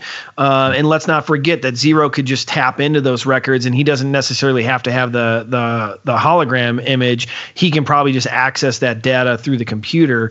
Um, you know, I, I just That's well, that's just one thread that they were kind of pulling a little bit that I didn't really feel like paid off in the end. I wasn't hundred percent sure like why did they keep building that up all that time for nothing to mm-hmm. ultimately really come of it. Yeah. maybe to make you think to to have your brain think like oh if these mercenaries actually steal the razor crest and they have baby yoda on board they're gonna take baby because my brain went Yeah, to like they, I mean, oh, they could have been creating stakes. That I, I, I mean, I get that. yeah with the mandalorian captured in the cell who knows how that episode could have ended they could have ended where Yeah. the mercenaries got the razor crest and then took off right and then they have baby yoda and then the mandalorian has to hunt them at that point that's where my brain went with that Okay. i i thought that that, that was the angle it was going to end on uh, but But- that's just my thought And to your, uh, sorry, I got one last thing. To your, uh, to your other point about that that line where he said, um, "They're the they're the greatest warriors in the galaxy." Then why are they all dead? I think you know, obviously that they're trying to f- mess with him in that Mhm. moment. They're trying Mhm. to get under his skin, and, but that has to be something that all of the Mandalorians are like carrying with them. That has to be like a huge black Yeah. mark uh, because you, they for generations, centuries, wh- however you want to say it, they have stood on this um, warrior culture thing and being the most competent warriors in the galaxy. And they did get taken out. There was the purge, and their numbers are down. And obviously, they could not defend themselves. And that has to be, you know, a big shot to their ego, to their, uh, I, I, I don't know, self esteem, to their No, pride, to all that, you know. For yeah, sure and I think I think he's I think Zero's you know he must have re, you know decoded the rest of that message and understood what was going on, and I, I think that's in the beginning they wanted it dead or alive, preferably alive for Doctor Pershing, but it was clear that the Empire was just like no, just finish the bounty however way you see fit. So I think in right. his his mind as as a process as a robot, he's like, "Ooh, there's a bounty. It says dead or alive. There's nobody here. I can go kill this thing." Because the Mando is clearly Yeah, running around yeah. freaking out, taking everybody out. Like I, I don't know. I think it was a way to loop Zero in to give uh, cause for Mando to execute Zero with the True, rest of that crew. Because otherwise, he's just sitting in the comp- cockpit going, "Okay, I'm just waiting here." And then when the Mando Yeah, shows back up and everybody's dead, is he going to go with Mando or is he just waiting to die, basically? So I, I don't. I think it was just a way to loop him back in for Mando to execute him and give I you a just little felt bit like of sense if he was trying to the message, ev- I just felt like if he was trying to message everybody about it, and then everybody he was messaging either got locked up or died, like what? I don't know. I feel like maybe he should have just watched it and then been like, "Oh, go! I better go find this baby." Yeah. I don't know. It just Bill Bill says, "Do what you have to do." Right. To him, he said, "Do." He goes, "I have new I felt like information on the it Mando." And Bill says, "Do what you have to do. We're gonna go get Mando or whatever." Right. So I, I will tell you, regardless of what the setup was on that, it led to my favorite moment in the show, which was Yeah. where Zero confronted Baby Yoda in his little uh, bedroom, and Baby Yoda was like, "Oh no, dude!" And he raises his little hand to try to do his little force deal, and then uh, Zero's head explodes. Baby Yoda just casually looks at his hand. I love what he. I loved it. Oh, like it was that was outside of Filoni. That was my favorite moment in the whole show. Uh, you just when you think they can't make Baby Yoda any better, uh, they do, and that was just the coolest part. Uh, it's just a funny little moment, you know. So my thing with that is that um, we've seen the Mandalorian since encountering, you know, the Yodeling or Baby Yoda, right? Do try different things. He's tried to hide out. That did not work, right? Somebody found him. He became the hunted. Ah, yeah. Took on a side job while he was there, but he was trying to hide. Um, since then, we've seen him take on two jobs now, one on Tatooine and one on uh, at the space station, right? Right. and that didn't really work out either because he keeps putting the baby Yoda in danger. So he's tried two different things uh, over the course of the shows. The one thing he has not done yet is try to seek out somebody with knowledge that maybe knows what this is. Mm, he doesn't know what it is. Yeah. The bounty hunters clearly didn't know what it was. They thought it was a pet.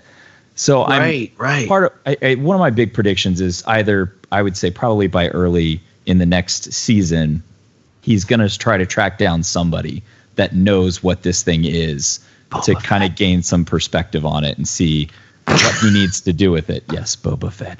Boba Fett. oh my, yeah, Yoda, everything has you to see everything Yoda. in the show about the Mandalorian has to lead to Boba Fett. I'm sorry, dude. I that was my moment to, to draw. I was not planning on a Boba Fett thing at all for this episode. just I mean, does, does anybody else get that? Like Justin, I think- things, but he's Yes, not. up until the Boba Fett part. No, Justin, sorry. I didn't mean to discredit that with the Boba Fett thing. Damn it. Your angle was spot on, dude. I think I think your analysis once again is is definitely where this is going to end up going. I, I don't think we're going to see it this season. We only got two episodes left, but you're right. I think it will go. He's going to have to figure out what the hell is going on. Um, I made a prediction last week that it would take them to the Kamino cloning facility, uh, which did include a Boba Fett reference. But um, it was. I think that that is where we're going to learn what this what is going on with this. I think they're going to end up in Kamino in season two, and we're going to finally figure out what's going on with the child, uh, aka Baby Yoda. You know what? I keep saying the child because I felt like I was um, talked down to on Twitter over the last like two weeks by people that are like, act well, actually, it's Yeah. the child. Thanks. It's it's not I think Baby you meant- Yoda. I think you meant.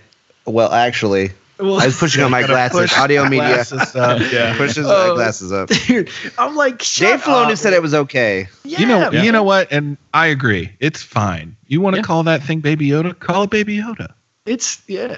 Why not, dude? What does it hurt? It doesn't hurt me. Like I've still bought the Child Black Series figure. I don't Like, think that. I don't think that means that you believe that it is actually a child of Yoda either. Well, but there was I- at one point that I thought Yoda and, and Yaddle were hooking up, and uh, you know, you they never may know, have dude. been. It, it, it fits in the timeline, bro. It's like look at the May have timeline. been. Who Is knows? it a species name? That's what it's going to be. Like we don't have a species name or an alien name. So right, whatever. right. Get with it. Yodel, yodel. That's what I'm saying. No, I mean, you know, they got to come up with a name with it soon too. The Mando's probably going to come up with a name for it.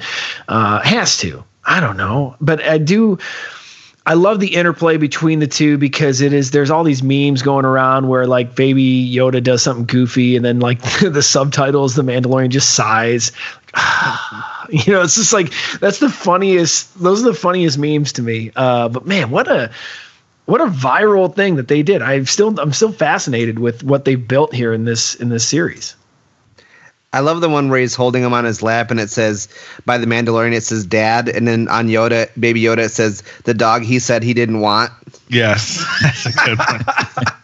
I like the ones where he's uh, it's like childish language almost, and he's like me watching my husband or wife cook a four course meal while I'm holding my spatchy spatch waiting to stir something. Or look- Yes. admire admiring the Scooby Doo band aid my mom put on my arm for my ouchie ouch. There's all these like chicky tenders and all these things. Yes. Like me waiting for the waiter to explain his specials only to order chicky tenders. It's all good, dude. It's Gold. they're so funny, man. But uh, to kind of circle back on some other last minute points on this episode from my end, um, I definitely am disturbed with the lack of security that the Mandalorian has on the Razor Crest.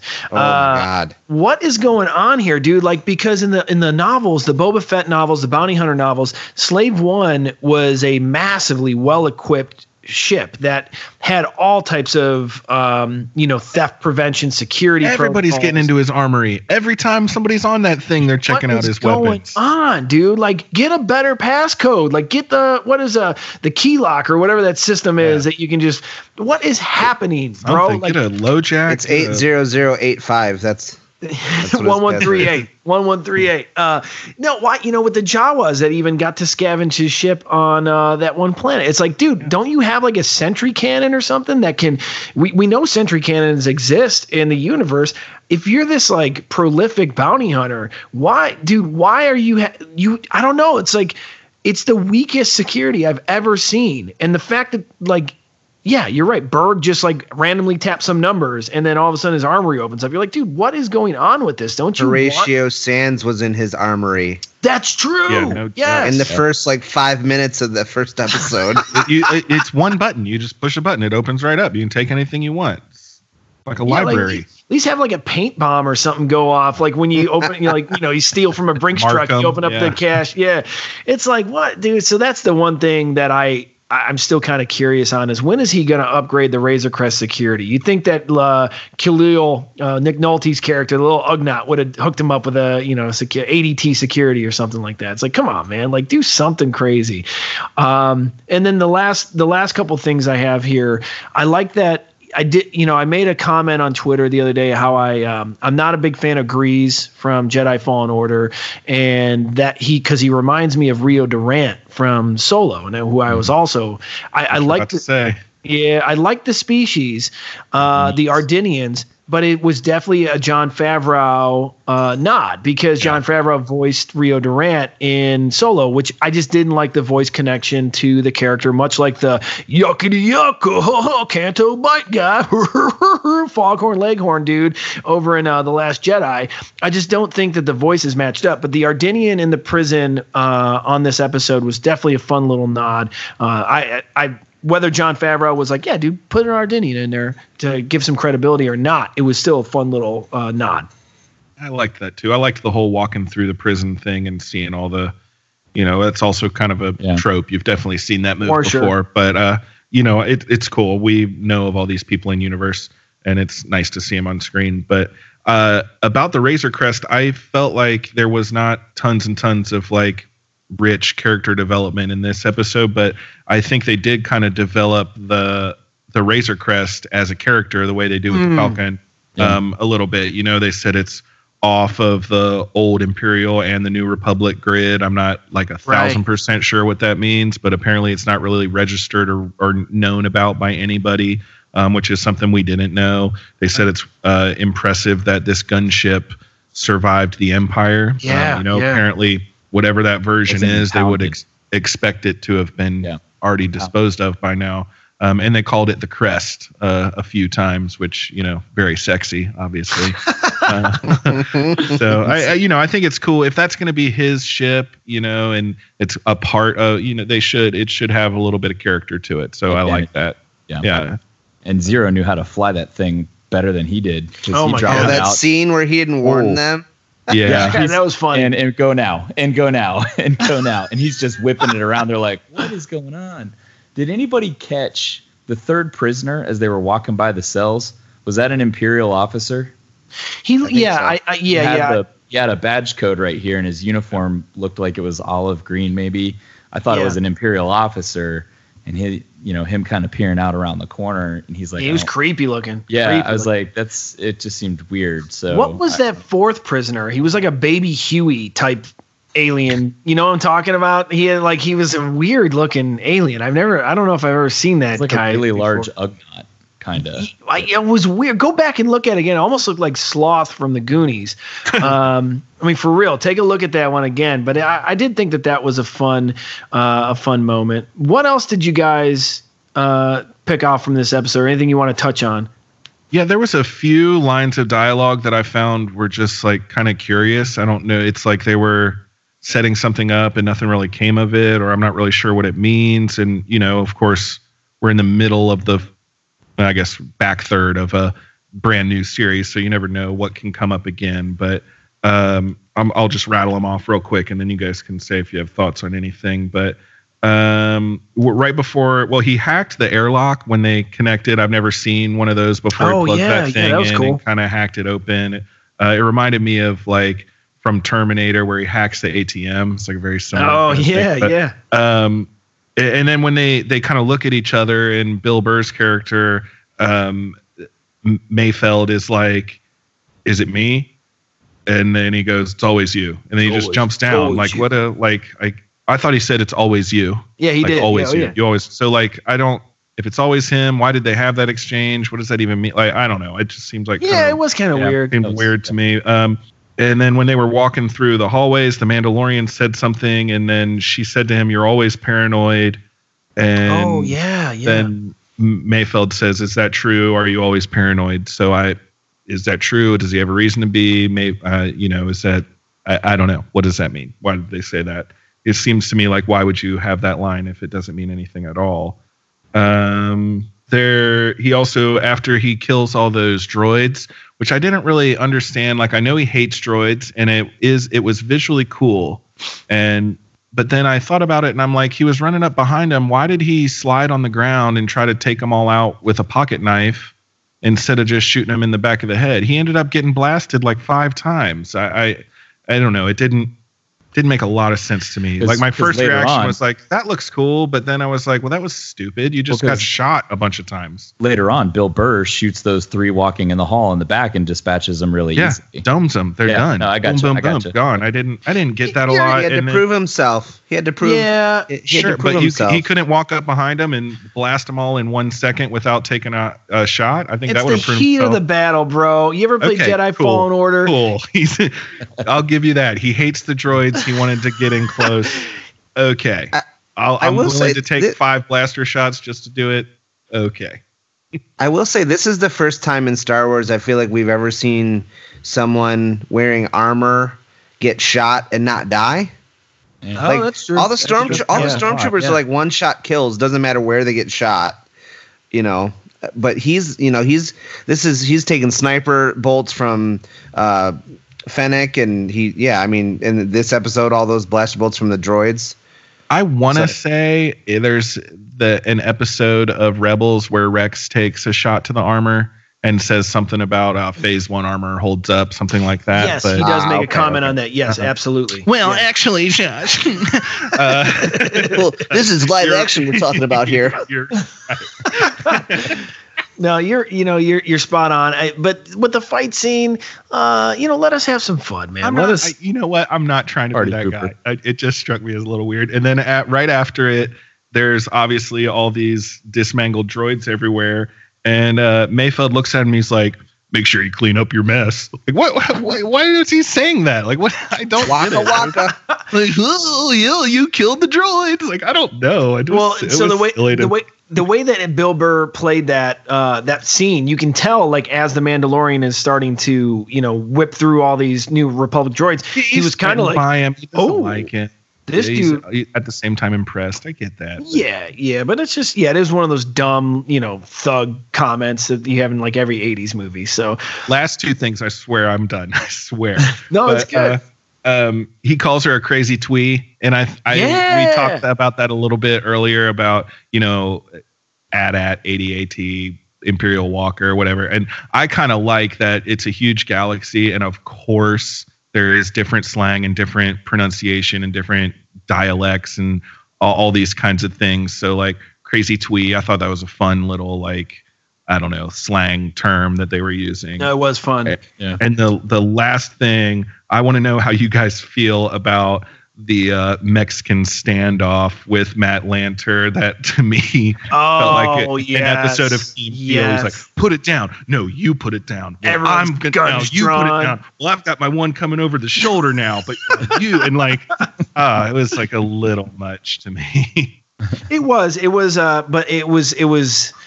It was definitely a trope. It was definitely something we've seen before, but it was something that needed to happen in that moment. And I think it was definitely a fun scene. And um, to have uh, Xi'an uh, finish that off and then obviously hit the button for the fob, it just all had to work like that. Yeah, You used I- to I mean, get those. You used to get those in Clone Wars all the time, though, with the clones, with Rex and them. Oh, yeah, you're right. Pointing at, you used to get those all the time in Clone Wars.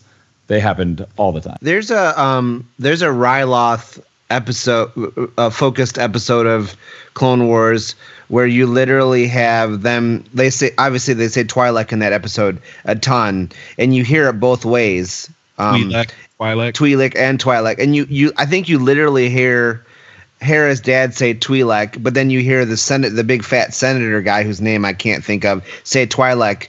Um so it's like you you literally even hear them say both and i think i literally think it's one of those things just how like americans say words one way and then british people say them a different way but it's the same word like i, I Even think it northerners, just depends on- northerners and southerners will say words a different way. You know. oh yeah no yeah ob- yeah People three hours away from my house talk like buttholes half the time, but that's just the way it is. You know? So Is do that you a- guys say? is do you that a guys shot say- at me Oh. No, other way. I was talking oh, southeastern Kentucky. down, okay. Do you guys? else, uh, do you say Twi'lek or Twi'lek? I say Twi'lek. i say Twi'lek Twi'lek. It's I because we I call, like I call love them all crazy twees. They're just a bunch cra- of crazy, crazy, tweez. tweez. No, it's I would go to that Twilight Bath House though. I'll tell you that. Check it out. See if they Yeah. Oh yeah. Well, you know, my other thought was I was so happy to see uh, live action Twi'leks uh, for such a long time on screen do physical roles because, as you know, my, one of my predictions for Rise of Skywalker is to see uh, Hera Syndulla appear on screen. So to see actual live action Twi'leks do something, you know, outside of just you know, dance move in a poorly lit scene, um, they're actually getting that makeup put together pretty well, and it looked really believable. And that also could be a lead into how they're going to mock up Ahsoka for live action. I don't know. It was just a weird fan thought I had while watching this. Maybe it was Um, a test form. And that I might like be to see the Twi'leks, and I and Quinn, I who was the brother who Right. they uh, were springing. He was probably my favorite character of this uh, band of rogues we met. I, I what an liked him. Evil guy. Yeah, he jerk, right? I actually really enjoyed the end of this where he's having the conversation with him about the code and taking him in with the bounty, right? And he says, You killed the others. And he said they got what they deserved, right? Right. But the brother, I think at that point, really assumes he killed the rest of them because he only knew him from whatever happened in the past where apparently he abandoned the brother or Oh, got yeah. him Because set that's what he would have in done prison. himself. Right. There's- and there's a so whole he assumes he subplot killed there. him. But you clearly see a change in the Mandalorian of maybe whatever he did in the past, right? To what he's doing now, where he left them alive, put them in prison, and just captured them. I thought that was a bit of great dialogue between the two. Yeah, there's a whole subplot there that we'll probably expand on since they are alive because they kept alluding to what the Mandalorian did in the past, and Yeah. you, you know that you liked it or whatever that line was. Yeah, she said you liked it. Mhm. Yeah, so he might ju- he might have just been a ruthless uh, butthole like all these other rogues. I mean, that's you know he might have been that at one point in time, and then got hooked up with that the convent, the uh, Mandalorian convent, and kind of changed his ways a little bit. Um, I, may, maybe we'll see. Maybe we'll see down the road. But um, you know, with that down the road, th- that's going to definitely lead us to our next segment. People are counting on us. The galaxy is counting on us. Solo, we'll figure it out. We'll use the Force. That's not how the Force works. Oh, really? You're cold? So with that, uh, theories and predictions, we kind of already, Justin, you laid out a few of your thoughts of what's to come. Um, I do like that we didn't see the follow up on the cliffhanger from chapter five. I think that that'll probably be something that gets revisited even next season. I think a lot of these threads, you know, one of my complaints was that these feel like one shots and we're just getting characters for one episode. Um, I think we're going to see a lot of that revisited in season two. Um, and then that's when we're going to start getting a unified front of these characters. Um, you know, for the rest of this season, though, we're probably it's you know we're definitely going to see Moff Gideon. Uh, I mean, I would be hard pressed to believe if he doesn't show up this season with all the promotional materials and uh, Giancarlo being advertised as an actor in the series. Um, I don't know what they're going to do with the next two episodes. I don't think we're going to see Omera. I don't think we're going to see um, Cara Dune again this season.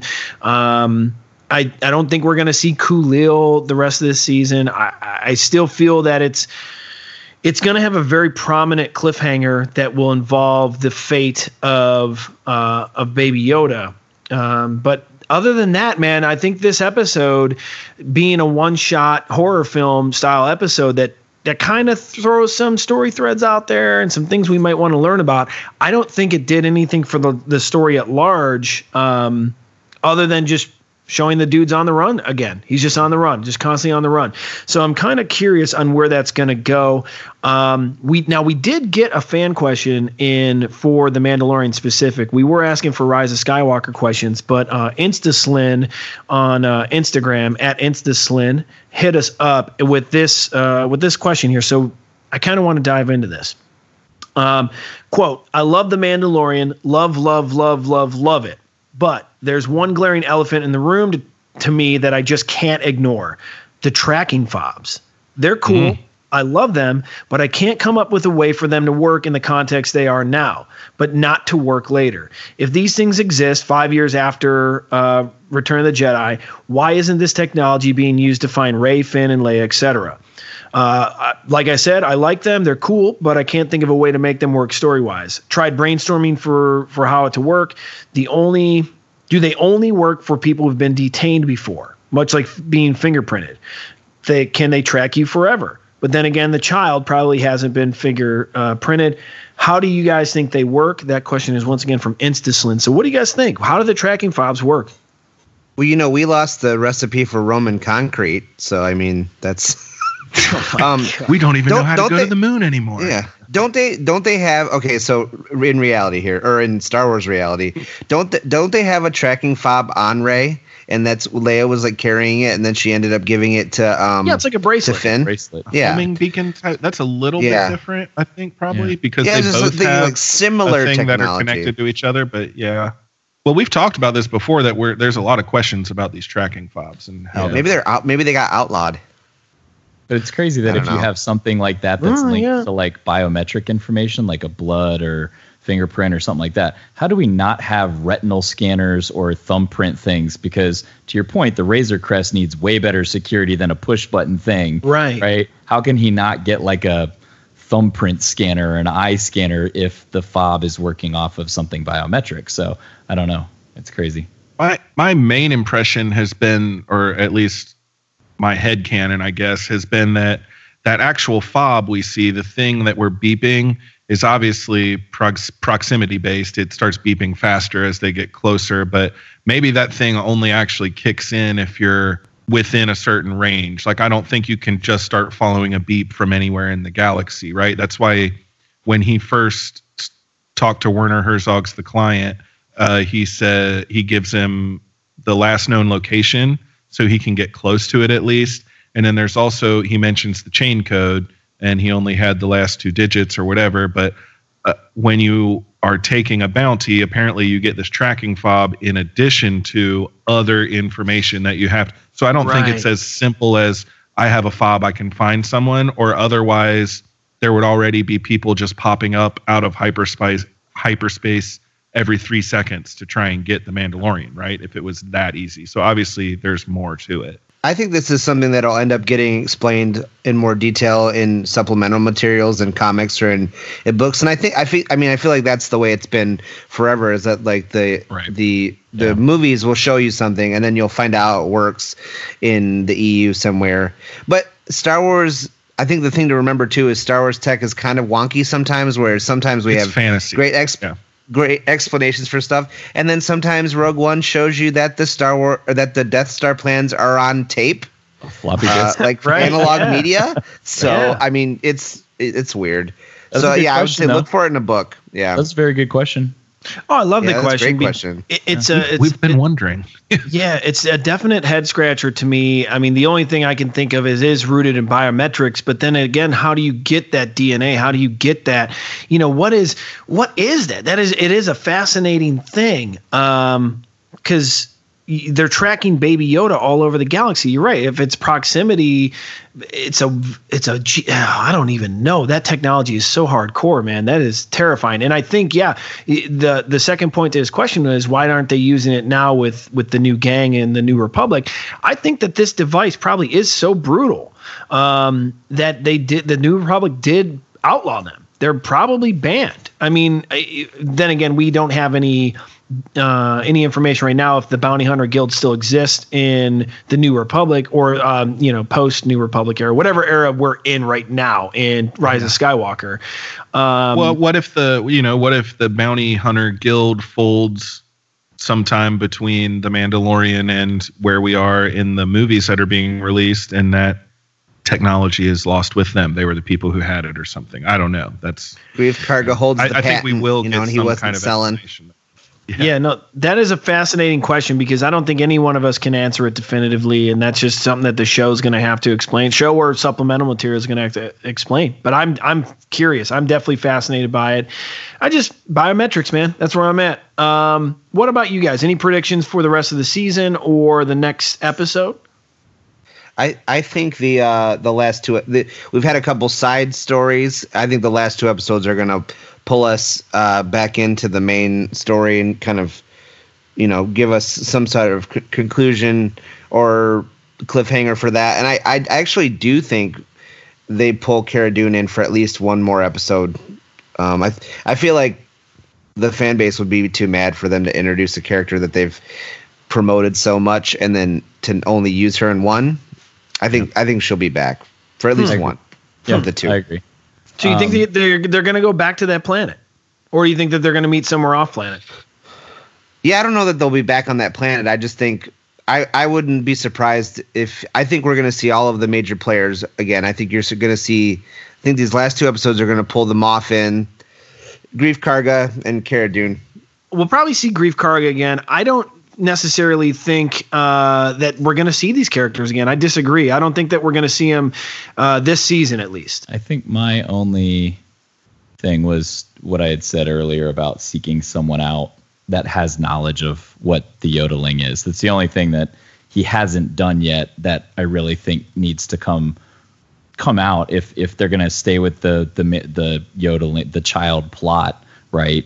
And that's if that's the premise of the show, right? Or does he hand the child off at some point to somebody else that knows what to do with it, and then we get a new storyline? Do you know what I mean? So I think Right, there's going to be at some point he's got to find somebody that knows what to do with this kid um, and can take care of it, and it's it's safe. So I think that's coming soon.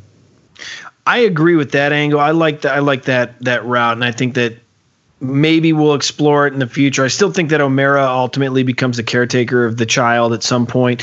Um, maybe that's season three material because my my prediction is still they go to Kamino in season two. But uh, you never know. I don't know, man. There's only there's only two hours left of this, unless that final uh, episode is two hours long. We only got two hours left, maybe. I mean, this episode was 43 minutes.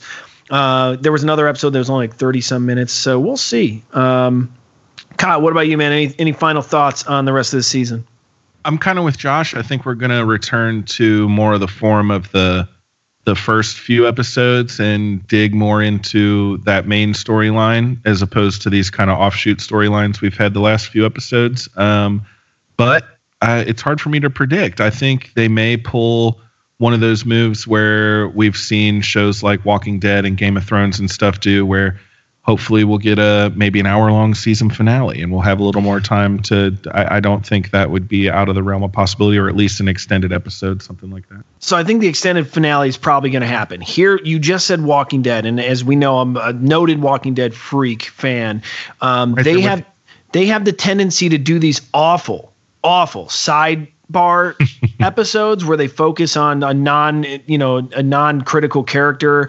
Um, do we feel that they might explore this in the next episode where it's a Cara Dune or Omera centric episode trying to explain the backstory of another character, or you think it's still just going to focus primarily on Mandalorian and, and the child? if something like that was going to happen, I think it would happen down the road. Um, I think maybe they want this would want this show to be a little more established first. I th- I could see a situation where maybe we have a cold open with Cara Dune, and our first scene is with Cara Dune, and then it explains how she meets up with him or something Okay. like that. I'd be I'd be surprised at this juncture if we had an episode that did not feature the Mandalorian and or Baby Yoda. Okay. Very good. Very good. Well, if you guys don't have anything else, I think it's about that time. You're all clear, kid. Now let's blow this thing and go home.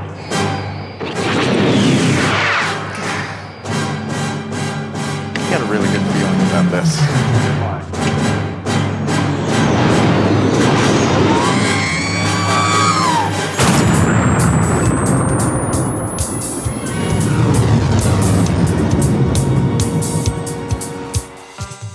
All right, that wraps up this episode seven of the Star Wars Friends show. Lot of lot to dissect. I feel like if we weren't hitting that two hour hour mark and we all had things to do, we could probably still keep talking about this Yeah. episode. I'm Uh, so hungry. Me too. Lunchtime here. That's the best thing, though, is we can all have different opinions. We can talk about it for hours, and no one gets their fan card revoked. Yay! We all have our fan cards. Yay! fan, real fan, not a fake fan. Right. So, you know, um, this is good. Who would have thought we could have talked this much about a quote unquote, you know, uh, filler? It's not really a filler episode, but it wasn't anything, you know, Side critical. Yeah, so this was good, guys. I, I definitely enjoyed chatting about this.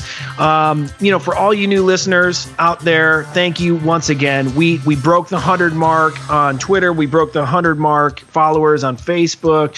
Uh, thank you for following along with us as we uh, we introduce ourselves to the Star Wars community. This and is uh, interacting. we had some good interactions this week. some great interactions this week. Um, you know, I know Josh, you got a shout out you wanna you wanna throw out there. Yeah, I just wanted to give a shout out to uh, CL Slugger 82. Uh, he's been um, interacting with us a bunch on there, and he actually took the time to write this really nice like promo for us too. He's like just wrote a tweet saying about how much he liked the show and that we sh- people should give it a listen.